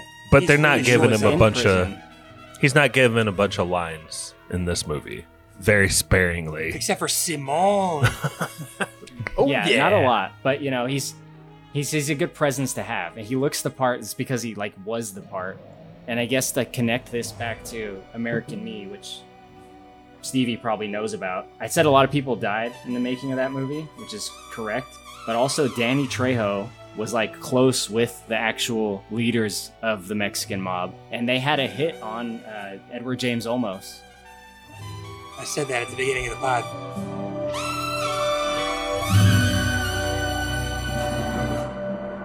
They put a hit on Edward James Olmos because in the movie, the character he plays, which is Santana, not Montana, he's like raped in juvie. And that really fucking pissed them off because it was, you know, they said didn't actually happen. But I think it also like took away some of their uh, machismo factor. Just go ahead and edit out earlier in the pod when I said that whole story.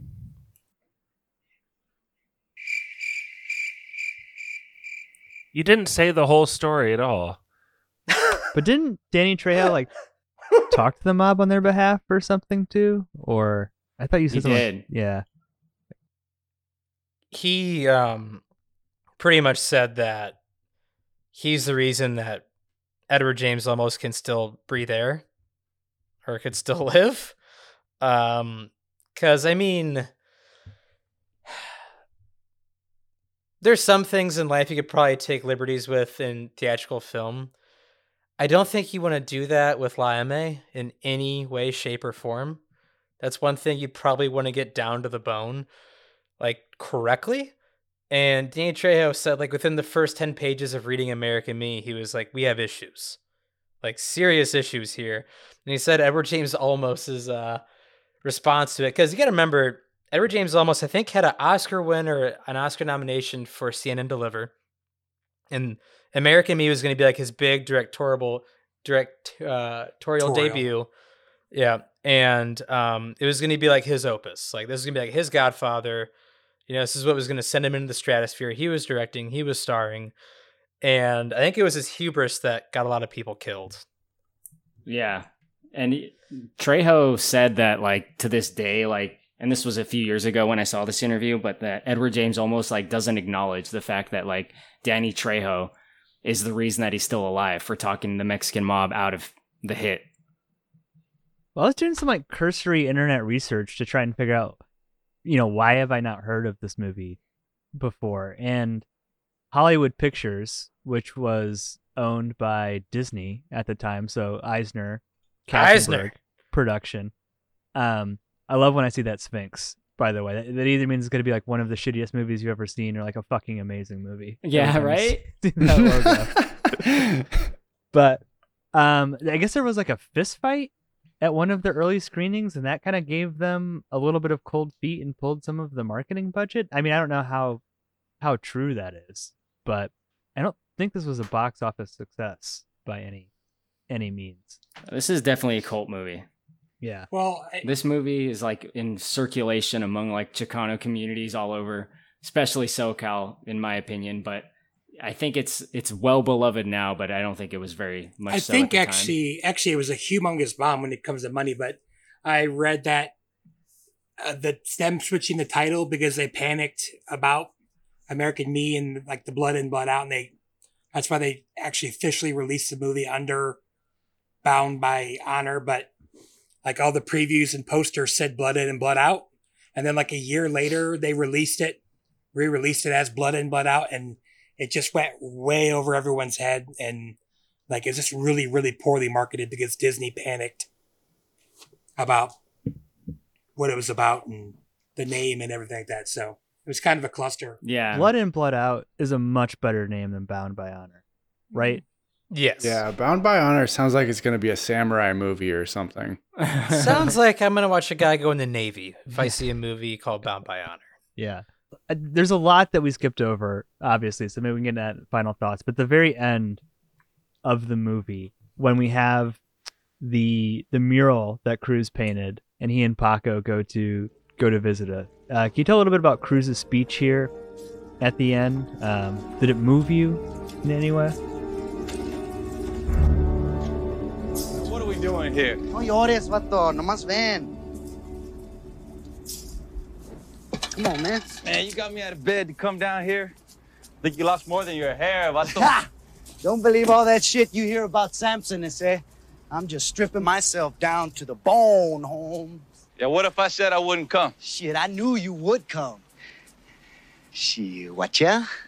Come look at yourself in the mirror, eh?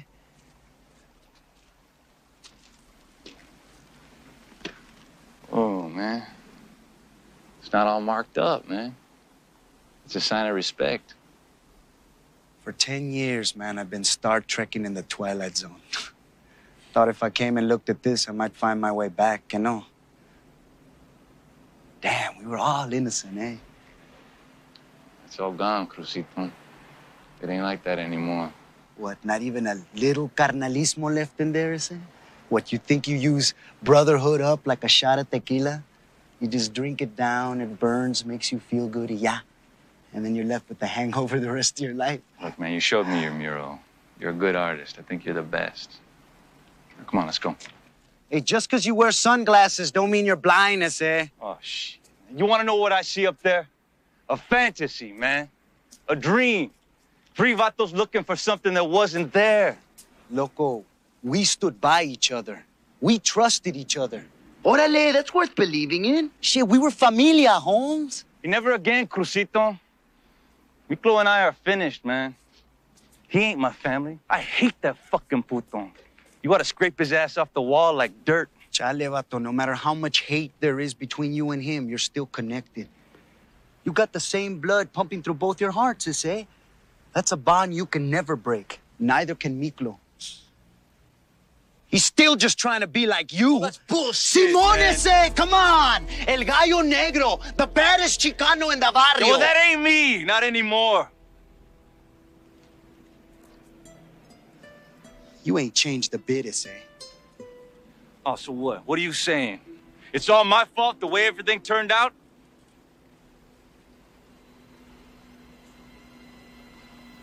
Uh, did it move me? Uh, the whole movie actually moved me. Uh, they go through a, just so much turmoil. Uh, it's really hard to watch some of the stuff that they go through. And it's all like very real stuff that people go through uh, if they're living this kind of lifestyle. So it's like all based on your decisions that you make in life. And Cruz just tells Paco to not, not to hold on to guilt because Cruz knows all about holding on to the guilt. He killed his stepbrother, uh, Juanito, or well, he didn't kill it, but like he's feels responsible for Juanito dying for ODing.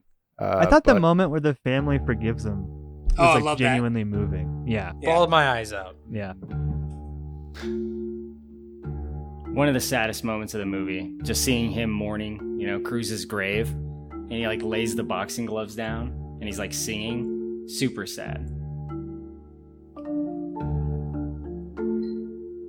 he tells Paco to just let go of that guilt. Uh, Paco feels guilty for, like, Miklo. He shot his leg off. He is also the reason he's in jail again. Uh, Miklo hates him. Uh, and, like, all of his friends that he grew up are either dead or either, like, hate Paco because he became a cop and just kind of had a totally different tra- trajectory in his life. But uh, it's certainly a better trajectory than other people he's with. But yeah, Cruz is just like, let's just be friends and family again. And, you know, the Fast and Furious speech, pretty much. You need that guilt. It's what keeps you going. Hey, I know, bro. I fed mine through a needle for ten years. And that weirdo up there hating his own fucking white skin?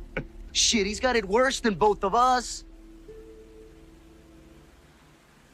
gotta cut it loose, carnal. It's fucking poison. That's who we are. Three Vatos Locos, full of carnalismo, trying to survive in a fucking war zone. But what I know now, bro, is that I need my familia to do it. We all do.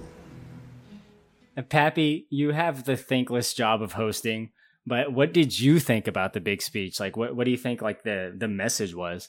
I don't know. There's, there's a time when, like, none of these three characters are connected. And I think the last time we see Miklo is with Paco in prison. And I, I think Miklo's, like, last lines in the whole movie are like, we're, we'll always be brothers. And Paco says, never. Right. And that's kind of the moment where, or, or kind of comes back to where Cruz is at the mural. He's like saying, you know, this mural is us. It's where we came from. It's, all of these things made us who we are, all the bullshit, like growing up in a war zone, like he describes it. So I don't know. I mean, I, I was like more moved, like I said, by the graveside visit of like the dead kid and, and the family forgiveness. There's a little bit of that in there, but like the way like Cruz dances and stuff and does like the air boxing, like, I don't know. We, We've been watching this movie for three hours. I, I really had to pee. I was kind of sleepy at that point. I was also not expecting this to be the end because I was like, okay, well, what's going to happen with Miklo? I thought we were going back to Miklo for one more scene or something. There's, but he's the main character of the movie, and I feel like he gets like the least satisfying ending because then that like sc- fucking text comes up on screen, and Mikey, we uh, you screenshotted it and I screenshotted it too, uh, but it's like, prison warfare stopped after this. Like, what a fucking joke. It's all good now. Prison warfare yeah. is stopped. And after uh, that, no one ever died in a prison again. Racism is solved, boys. I'll read it off. It says, this is the closing text of Blood In, Blood Out. The bloody era of prison gang warfare, which characterized much of California's prison system during the decade depicted in this film, is now under control. And racial tensions have dissipated. Yeah, do you know why it says that? Because the guy who plays the warden is the real warden of San Quentin at this time. He's like, can it, we just close with this and I'll agree to whatever you want? Yeah, you can use San Quentin. I don't care. It also says the decade, and it clearly takes place during the seventies and eighties. So it's not even like really well. Right. It's like a sweeping like movie taking place over multiple decades. Right. That decade, though. Never One of worse. them. Yeah. Things were just corrupt for a little bit, and now it's all good. We it's figured fine. it out. Mm-hmm. I don't know. This might be a final thought, but I don't know if I want to see a Paco love story, but I feel like I, I was trying to like explain this to Stevie, and I don't know if I can even like articulate it right, but I feel like we should have seen him be more tortured as an adult, right? Like more fallout from his brother's death other than being like the best drug busting cop slash ex-Marine. Like I feel like that would have made him like crying and breaking down more impactful. Like his his journey is pretty easy. Actually, I mean, like, yeah, his brother dies, but then he kind of like, compared to the other two, he's kind of got it made, you know. I, I don't even know if that makes sense, but like, well, he chose I the wish there was path, more right? there. Huh? I mean, he went down the best path, so... He did have to become a Marine. Doesn't mean it was easy for him. Yeah, he was a Marine. That probably sucked. And to see, like, what happened with his family, and his family is Crescito and Paco, it probably, like, tears him up inside. Mm-hmm. Well, like, even if it was just, like, he has a bunch of, like, a couple bad dates that we see, or he can't form deep bonds with other people outside of this group because of how fucked up his family was. I feel like that would have, like, helped... the catharsis in the final scene. He dates Halle Berry from Catwoman, and it just goes all wrong. In Catwoman, plays her in basketball, shooty hoops. any any other final thoughts that you guys had? A three hour movie, sprawling epic, skipped over a lot. Um, hey, I honestly, I just saw Oppenheimer like a week or two ago. Three hour movie, riveted the entire time solely for the dialogue. Same thing with this movie, riveted the entire time, but just because, like, great plot the entire way through. Just like there's scene after scene, just something interesting is happening on screen. So I think it's that's so a, hard to do. Yeah, that's mm-hmm. so hard to do. And to hear that this thing is like a five hour cut, I think they did the right thing, cutting it down two hours to make it a three hour movie. Like, bravo to the brains that can put together a sprawling epic last like this that lasts dec- like, you know, a decade or two. It's like my brain, if I come up with a movie idea, it's like, okay, here's a movie that happens in forty-eight hours. I could not imagine a movie that sprawls ten years. Mm-hmm. Even this-, this is so hard to do, and they land it so well. It makes the movie feel like it took ten years to make. Yes. It seems like this like, movie yeah. would have cost a shit ton of money, to be honest. Yeah. Well, even like there's like little conflict within individual scenes that makes makes them interesting, right? Like a lesser movie would have just had Paco find Smokey in the church and then cut to like them wheeling his body away, right? But this movie has like the fucking kids come in the church and Paco has to like deal with that little problem as it comes up. Like there's little things within each scene that make it compelling to watch. And I love that they end on the tree, like flying through the whole city and ending on the tree, because they show the tree multiple times throughout the ten years this movie takes place. This is very cool. Did they? I did not notice it at all. The tree? Is that weird to you, Kylo? I didn't notice it. That it's like this one tree in Los Angeles. Like, do you have, it doesn't, I don't know. It doesn't seem like a connection to nature sort of city. Like, no, it is like that though. It's like in Oxnard where I grew up, like, and in the Ventura area, like up the mountains, there was like these two trees that you could like see from like multiple vantage points around those two cities, Oxnard and Ventura. And seriously, not like these trees, but like they were just like at the peak of this like little mountain or hill, whatever it is. The two trees, it like has its own like Facebook page, the two trees Ventura. But um, there was actually a fire and they burned down. So a bunch of local oh, people like replanted shit. them. But I, I, I felt that definitely like I felt that like that. He says, that tree is East Los to me. And it's like, sometimes I go back to like the cities I grew up in and I, I am like overwhelmed with nostalgia. And I see these landmarks and I just throw up the V L, you know? It's good to be home, I say. That tree has a name. Very cool. What's the name? El Pino. Mm. Yeah, that's where uh, Miklo says he wants to go when they like borrow that person's car that Cruz painted. And he says, where do you want to go? He says, El Pino. Hmm. Another final thought that I had, um, one of the members of the B G A is named Pockets. It's kind of funny. Funny in and of itself. Is he like a lost boy from Hook? Like, reminds me of the Tom Segura uh, bit. Hold my pocket. Hold my pocket. Anything else you guys had? Any other? I got something um, we were talking about earlier. I think Corey mentioned it, but apparently there's a whole subplot with Paco's girlfriend that uh, actually sh- some of the scenes showed up in the trailer, but they cut that. So, uh, you know. Oh, yeah. In the trailer? Is that what you're saying? Yeah. Uh, her name was uh, Alma, and her, she was played by someone named Roxanne Dawson, but all the scenes were cut. And then at the very bottom, take this for what it's worth, it's IMDb, but like you said, the original film was five hours long. Uh, it says they were going to make it into three movies. Part one would end when Paco shoots Miklo. Part two would contain all of the prison sequences. Part three would have involved Montana's daughter growing up and learning how to move drugs and money, which would eventually lead her to Miklo, and her father's murder would come full circle. So I think oh, that's a trip. Cool. Oh, I never heard any of that. That's amazing. Hmm. I have a question for you, Corey.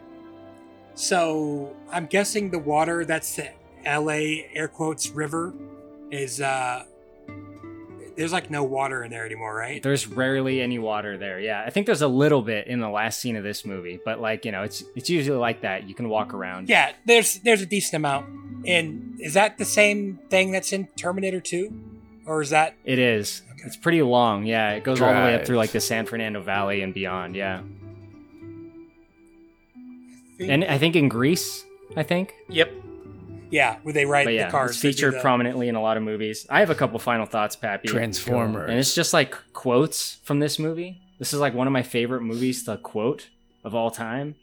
Um, and, and there's things that I find funny that are just like for me. But there's also things that, like I said, like you run into someone that likes this movie and you just start spitting them at each other. Montana and Big Al.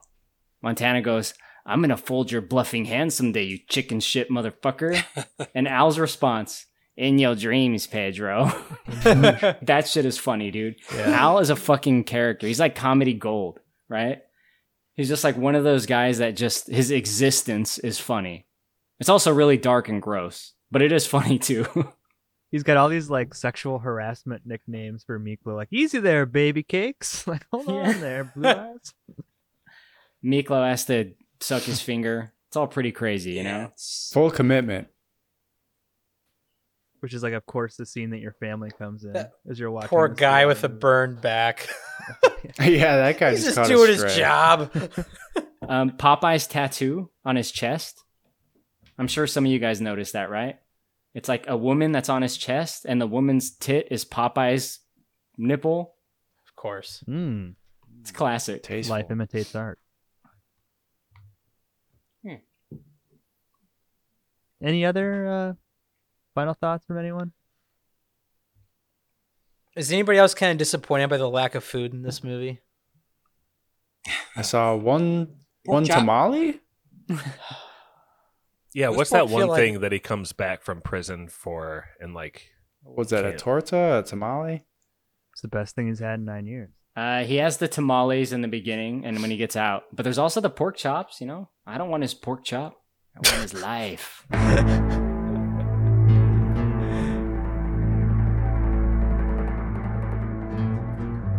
right, well, let's get into yes or no. I'll go first. Um, first of all, Cheese Zombie. You've been a loyal friend to both our podcast and Corey's podcast, Big Dumb Movie. Appreciate you uh, becoming a Patreon. I was very skeptical when you picked this. Corey saying that he loved it and being excited uh, gave me some confidence. But then when I saw it was like three hours long, and like none of my mutuals on Letterboxd had even like seen it, I was like, I don't know what this is gonna be like. Ah, Film Dylan hasn't seen this. What the fuck? Not yet. Come on, Film Dylan. I Simon hadn't seen this. Get out. I do not. I blocked I Simon. Ready Steady Cut hasn't seen this yet. I. All of these people I hate and would never. That fucking Caveman hasn't seen it. Wow. Wow. Although when Matt Aglia has a review, it's going to be eerily similar to ours, which is for a movie he hasn't seen. Um, but as we got into this and the movie unfolded, I'm I'm with Stevie. I wasn't feeling the bad hands even in the first ten minutes. There's a couple a couple performances like the the white dad in Las Vegas in that black and white uh, flashback, who's yeah maybe not the best of the movie. There's not a lot of like mainstream star power in this movie, right? Like we talked about movies like Goodfellas or Godfather, and, and maybe they weren't who they were at the time, but you know, multiple Oscar nominations for for like multiple members of that cast. Um, but this movie is fucking compelling. Like I was not bored at all for a three-hour movie, and it's like the little conflicts, but in the scenes that that I liked, it's the humor and and sometimes over the topness of the characters, and it's just a fucking good story. It's a, it's a true epic. I'm invested in these characters throughout their three-hour journey. All three of like the main characters, I I liked or loathed for different different reasons. Um, very hard, yes. Good pick, Cheese Zombie, and more people should see Blood In, Blood Out or Bound by Honor. This is a very hard recommend. If you if you're listening to this podcast, and you've made it this far and you haven't seen the movie, uh, give it a watch. More people should see this. Um, let's reverse it this time. Uh, we'll end in L A. We'll go east to west. We'll end in L A. I think well, that's last. Well, then you go first, Josh. Yes. Or second. Huge yes. I made a big mistake in judging this movie by its first ten minutes. Because lo and behold, there's like two hundred sixty minutes left to watch, boys. Uh, it's, it's so much of what I love in movies is wrapped up in this movie. It has a great story with great characters, and it's a slice of life that I have not lived. And it feels like a truthful telling of that, and I'm sure not everything that happens in the story happened in real life, but that's not what I really mean. It's just like the feeling of it feels like truth or something, almost like Cruz's art, you know. I love that scene where he's like, yes, I'm still painting, but they're different now, they're more real. He like really gets in Miklo's face about it. But that's what this movie is. It's really more real than probably a lot of movies you'll see out there. And it's a gigantic, huge yes for me, boys. I forget who was Brett. Brett? Hey, sure. So yeah, this is uh, Brett. I this movie's been on my radar for a really long time. I actually had a friend, or you could say a good acquaintance in high school. He was Hispanic. His name was E J, and he just like used to rave about this movie. You gotta watch it. You gotta watch it. You gotta watch it. And I obviously I never did, because you got time for that.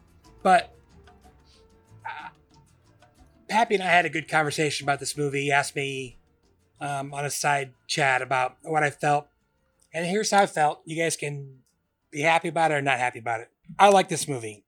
It's a yes for me, but I felt that the acting was overall pretty bad. I thought the script overall, the dialogue overall was pretty bad, but it does get better. I think Benjamin Bratt like is really good in this movie, uh, acting wise. I just like again, I I just saw like a rage monster in Miklo. I just thought he was way over the top. I get that's the point. He's trying to prove himself, but I thought Santana was the best character in the movie. I really liked... Wait, not Santana. Montana. Montana. I've literally been, for the last twenty-five minutes, trying to figure out where I've seen that American Me stabbing scene. In a movie, someone's really sad watching it, and he gets stabbed. And I thought it was Office Space. I just watched, like, almost a whole movie trying to find it. But it was Role Models, so I was close. um. So, yes, uh, it does get better. I... I think the acting at the beginning is bad, but I think they all get better when they're not trying to act like they're seventeen or eighteen years old. Definitely yes. You should watch it all. And that's all I have to say about that. All right. Let's go Stevie, Mikey, and last Corey.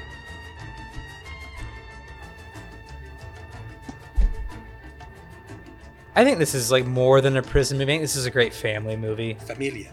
Um, not like it's good for, you know, great for the whole family, but like a good, a great movie about family.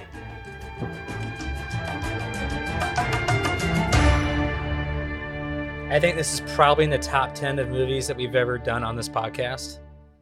Uh, I think this is just a fantastic movie. Damn. It's brilliantly acted. It moves. It's a three-hour movie, but it moves at a fantastic clip. Pat mentioned this. There's tension in every scene. Nothing is boring. Um, it feels like a great slice of life. And, you know, having been around Mikey's family, my family, some of it like peered through, and it was just really neat to watch. So I'll give this the hardest of yeses. Fantastic choice by Cheese Zombie. Great pick. I'm happy I got to see it for the first time. And yeah, I'll probably watch it again.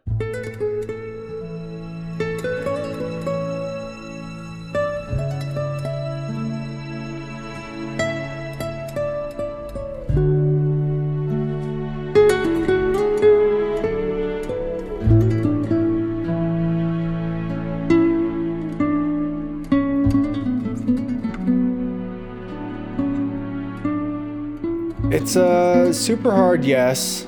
Uh, I was totally entertained the entire three hours. I was not expecting that.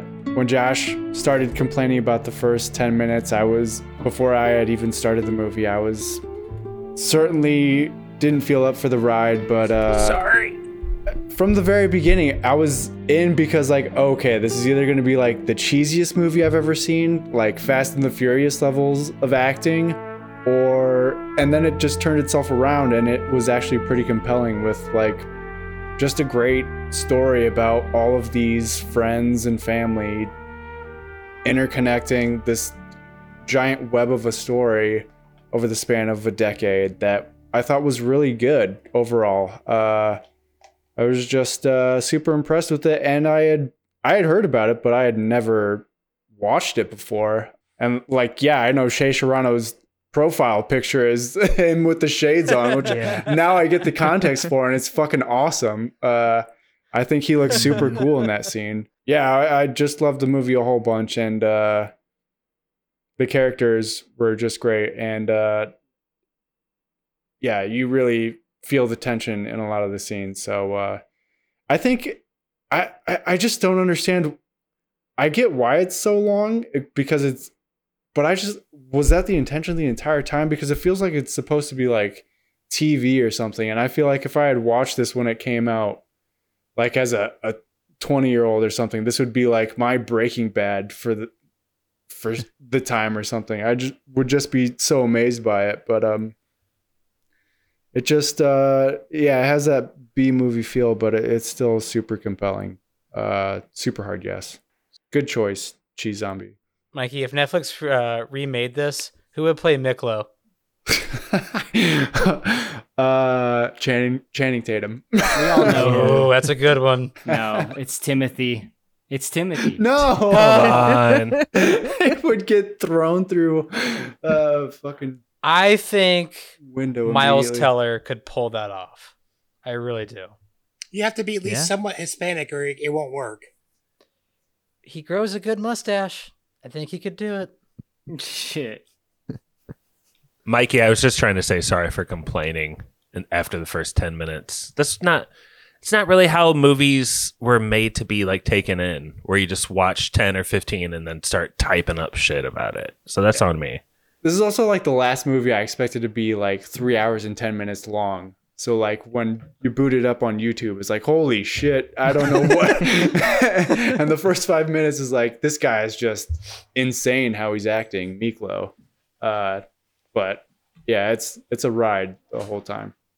Also, yeah, I, special thank you to Cheese Zombie, of course, but whoever that brave motherfucker was who uploaded this three-hour movie to YouTube, flying in the face of any fair use or copyright law, and had to remove a little bit of the Jimi Hendrix song because that's the part that got flagged. That salute to you, sir. Thank if you, you type it, if you type it into YouTube, the first three links are three full movies.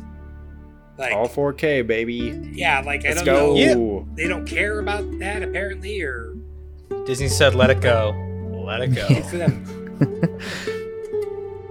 Kyla.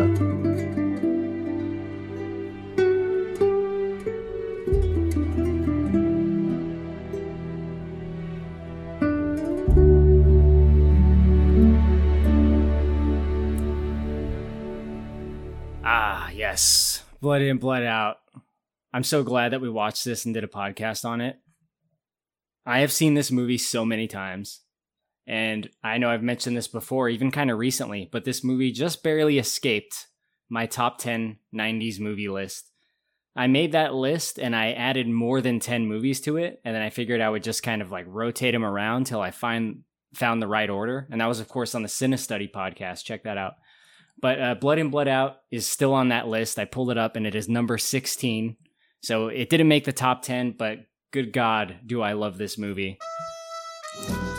If you've seen this movie a lot, or if it's been with you for a long time, I think you know that there's this, like, level of absurdity that is also, like, connected with this movie. And it, some of it comes from the characters, some of it comes from the performances, but it's so juicy and sweet. It's just things like Big Al, or, like, the way Popeye talks. Like, even when he's saying something serious, like, the parole board calls the shots. Like, to me, it's just funny. And I think that's the case for a lot of people. You know, Al is fucking classic and ridiculous. But uh, that stuff aside, like, the weird, like, unusual dark humor that comes with this movie, it's just a great story. It's really fascinating. And it's really, like, close to home for me.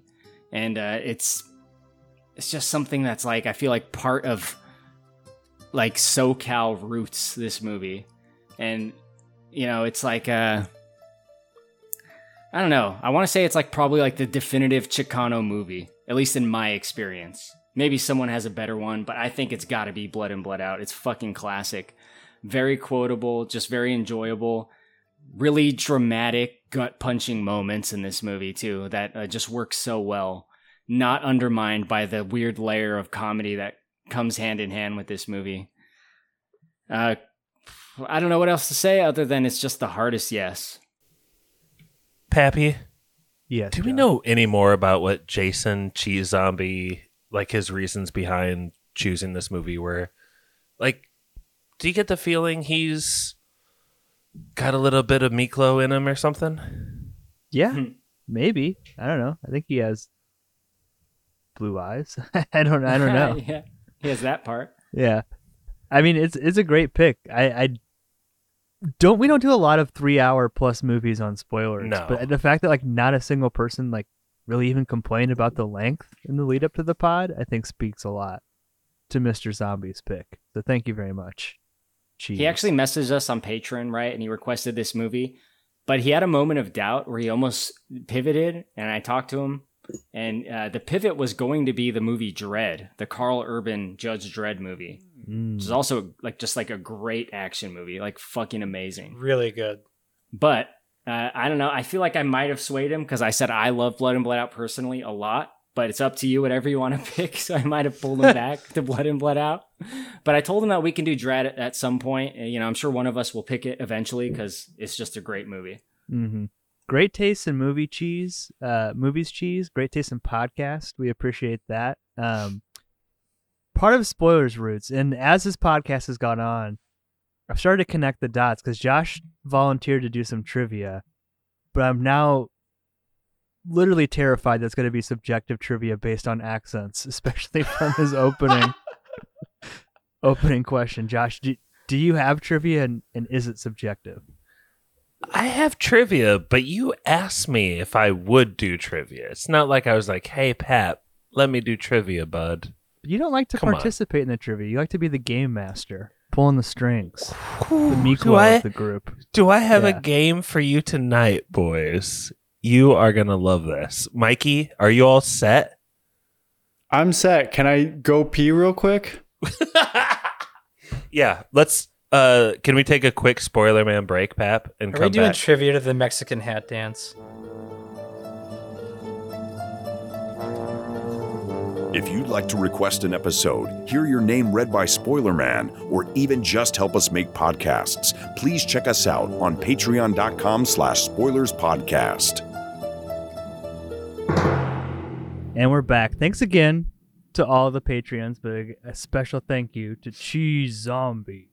Josh, you teased the trivia before the break, and you had to coordinate with Mikey, and you're playing some Name That Tune. So what do we have in store for tonight? It's not Name That Tune. It's not that at all. But the order I got for us tonight is Pappy, Stevie, Brett, Kylo. And when it's your turn, I'll roll a number, and it corresponds to a quote. And you have to tell me who said that quote. And there's three people it could be. And what my inspiration was is that this movie is all about the streets. Wouldn't you guys agree? Oh. Oh, man. Is that characters from the movie? So one person could be Mike Skinner of The Streets. I hate you so much. This also has Chicano music. So I listened to some Chicano music on my way home. And I my favorite of those that I listened to is Lil Rob. So it could be a Ooh, it could be now. a Lil Rob quote. That's some get down music yeah. right there. All right. And then uh, lastly, I don't know. Since we got a West Coast thing going on, I figured it'd be right to get an East Coast, and it could possibly be a Jay-Z quote. So your job is to tell me if it's a Streets. No Cypress Hill. It's either going to be Streets, it's either going to, or Lil Rob, or Jay-Z. I'm also going to roll a random music track for Mikey to play in the background to maybe throw you off or tip you off, depending on how it goes. Accents? Are you doing Jay-Z? You know, that's the thing. You guys questions. Did... Mikey does a really good Jay-Z. At I the cannot. beginning of the pod, I asked you about accents. I wasn't thoroughly convinced that they're they're good to go. So we're just going to do say they were bad. the Martin Supermarket accent. And that's that's actually the track that Mikey lost. We did have Martin Supermarket music we're going to play. They don't have any jingles on YouTube. That's, I, I, I don't understand. Let them burn. Horrific customer service. Okay, so it's... Uh, come on. I disagree. Okay, but Pap, you're Mike first. Mike Skinner, okay? Jay-Z. Country Club one? Prices. Yes. Little um, Rob. The third one. Little Rob. Okay. Yeah. Little Rob. We usually do you miss and you're out. I, I love the high yeah. stakes. Okay. okay. Here we go. Pappy. Yep. Okay. Mikey. There we go. Mm. In the eyes of society, I need to be in jail for the choice of herbs I inhale.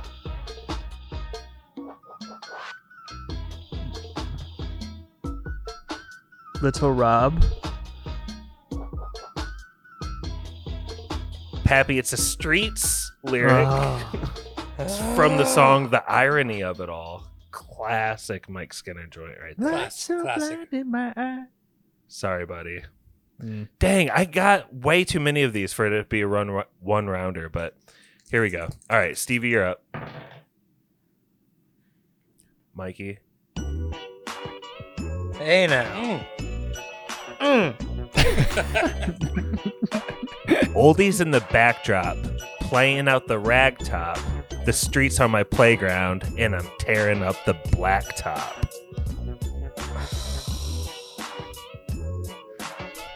Could be any of these people. I think I know. What's for lunch? Um, that sounds like such a Jay-Z line.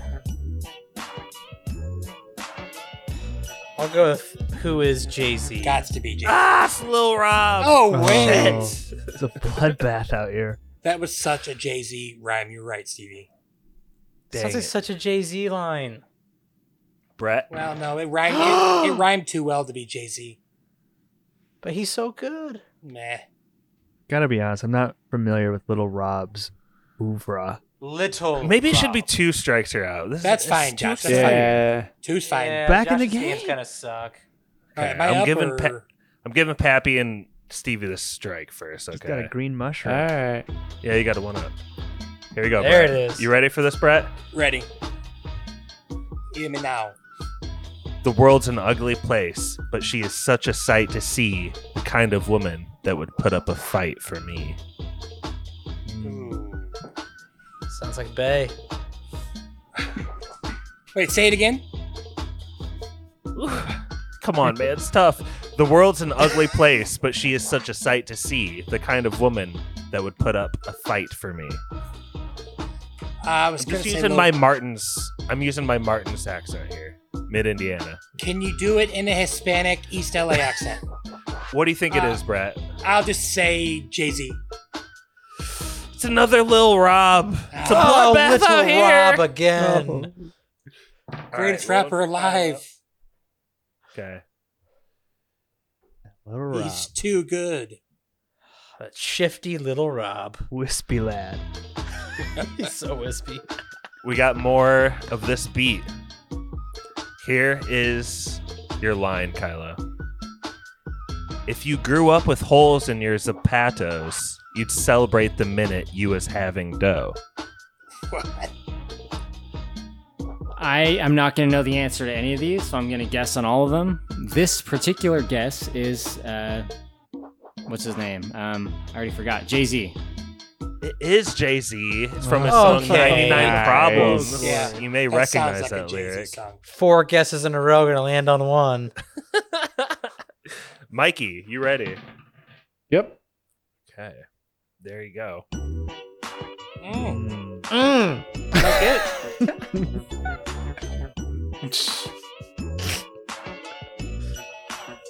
good. I feel good. I feel all right. Cruising through my neighborhood on a warm summer night.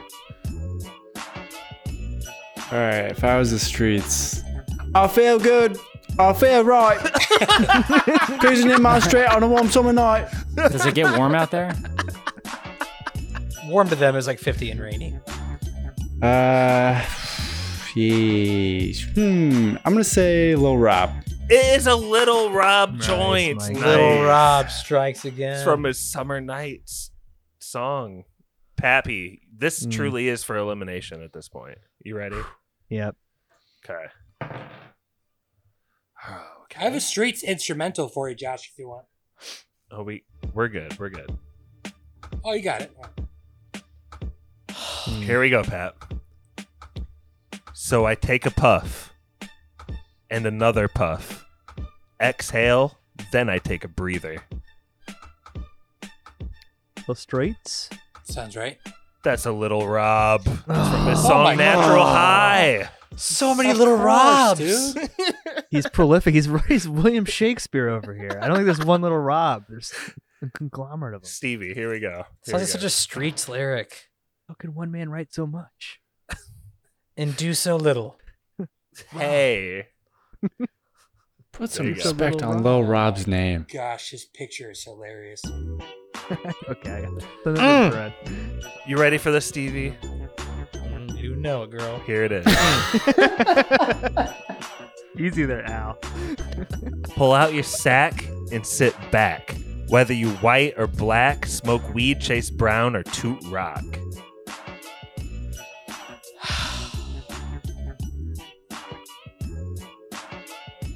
Pull out your sack. Say that again. Pull out your sack and sit back. Whether you're white or black, smoke weed, chase brown, or toot rock. White or black. They're the worst rappers. Um,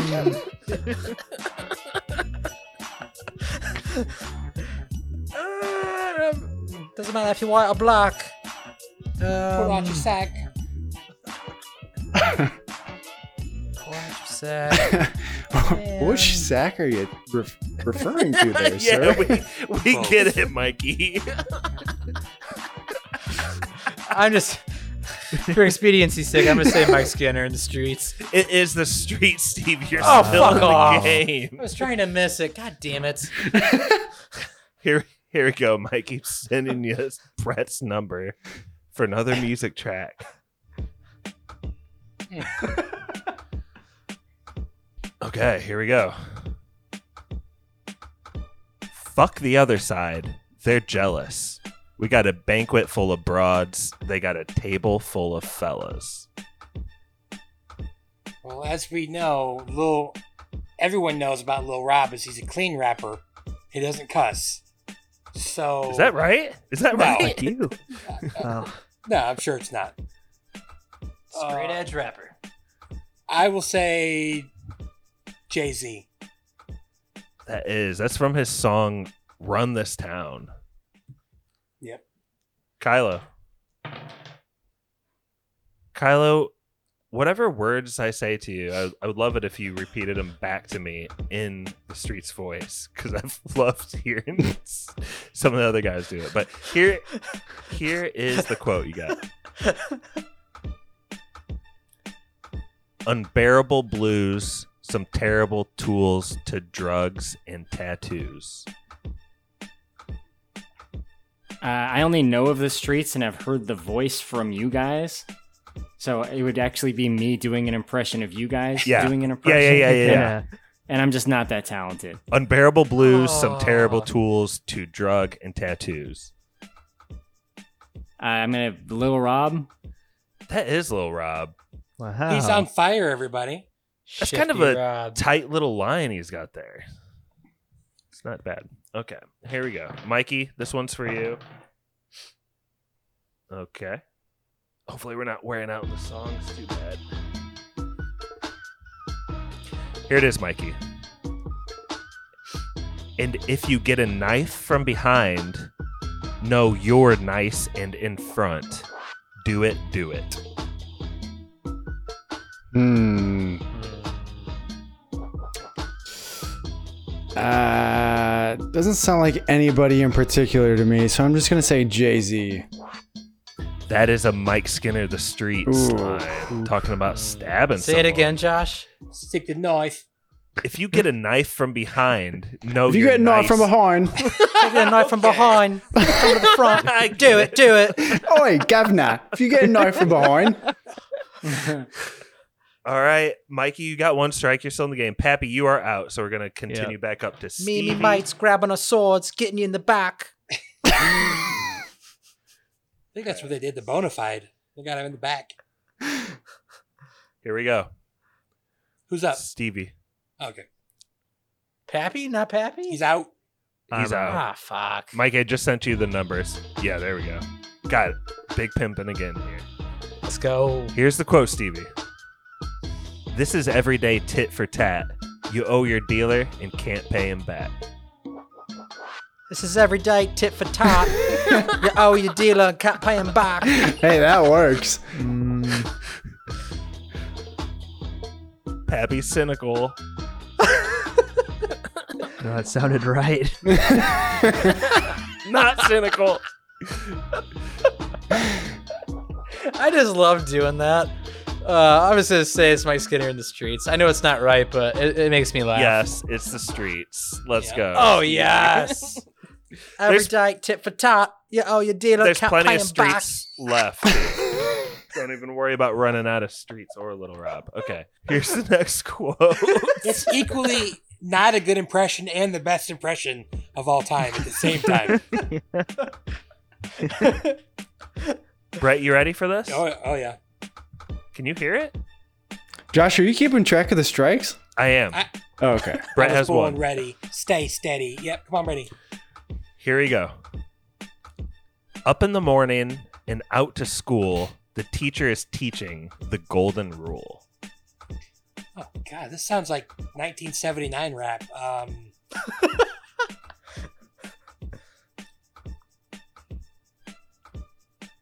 say again. Up in the morning and out to school, the teacher is teaching the golden rule. Teacher's teaching the golden rule. You guys gotta run it all through the British accent. Teaching the golden rule. No.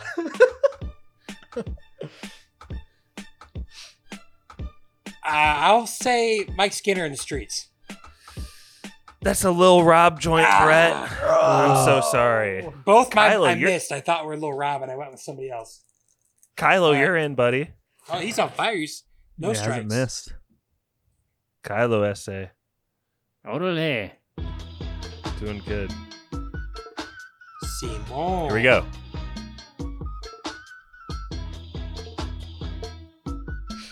Huh.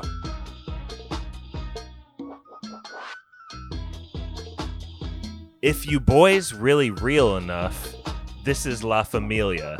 I'll explain later. Uh, Lil Rob. That is another Jay-Z line from Run This Town. You guys catch See, that one? See, he tricked you there. Were he able spoke to play Spanish. Yeah. Yeah. He tricked me, motherfucker. It was a tricky one. Steve, or no, Mikey. You gotta, you gotta do it, Mikey. Mikey, our text messages are getting insane at this point inside. Okay, here's yours. We put Grifa in our peepas. We love our jefitas, homemade tortillas, and twelve oh, packs gosh. of frias. Una pipa. Uh, say it again. We put grifa in our pipas. We love our jefitas, homemade tortillas, and twelve pack frias. Sorry, no tortillas. Mike Skinner wouldn't say it like that. Yeah. I think that's going to be Lil Rob. That's a Lil Rob joint. Thank that's you. For putting me out of my misery. Oh my god. He definitely wouldn't pronounce the T in jefitas. It'd be jefitas. My Skinner probably would call him Fajitas. Stevie. Fajitas. You're up, buddy. What's happening, Captain? Here we go. Oh, let's go. This one's fat like your mother, contains enough calories.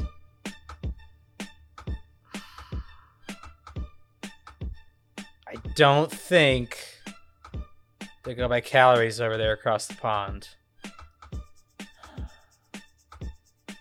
Say it again. Now this one's fat like your mother, contains enough calories. This one's fat like your mother, contains enough calories. uh, I'll say Mister Jay-Z.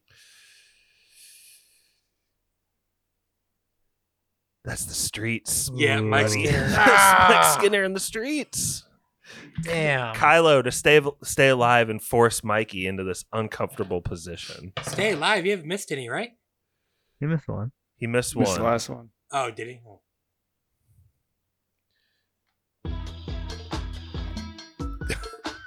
Cracks me up. Okay, here we go. I cook them at ninety degrees Fahrenheit and don't copy the copyright. Oh, well, that's a giveaway. um, the So it's one of the uh, non-British people. So I'm going to guess uh, Jay-Z. Unfortunately, The Streets know all the lingo. They do talk about Fahrenheit sometimes. That was Mike Skinner no! of The Streets. Oh, wow. Tricked me twice. Ah, Jay-Z did get sued for copyright for Big Pimpin'. Also, yeah. One of the three rappers in that song is dead. I know it's kind of my thing. So, Brett, you are the death guy. Rest in, rest in peace, it. Pimp C. There was one that I really wanted you guys to hear, and I didn't get to it. But... Uh-huh. What?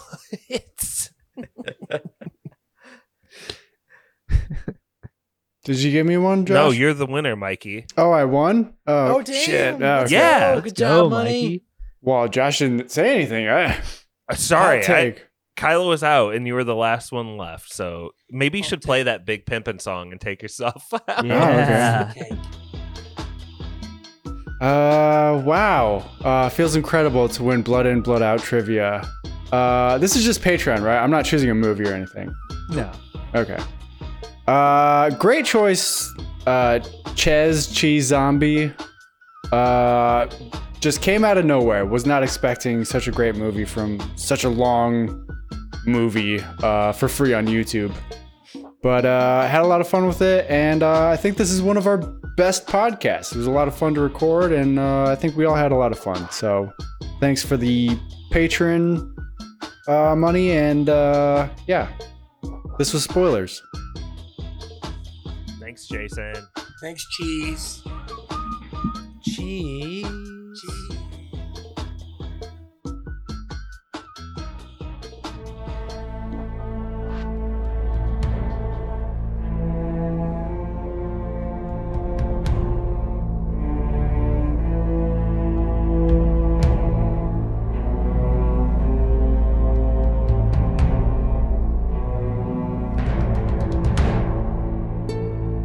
Special thank you to our patrons. Matt Troll. You even addicted some of our own soldados to coca. Brother Brian. No can do, carnal. Nick. Now they're gonna pick us apart piece by piece. La Onda está cayendo. The Meg. I lost my fucking leg. My family back home. This is all I got left. Nurse Stacy. You're not the leader here. the Wolf. Will you stand with me, Carnal? Ow, ow, ow. Barky four twenty. We got familia. Raza, wey. Spencer. I say Onda's not with you. You do what you have to do without us. Swole. P C P is very explosive. Doctor Lars. If you're successful tomorrow, you'll become one of us. If you fail, you die. P K. Hit a man here or here, and he dies instantly. Druid King. I hate to lose such a handsome customer.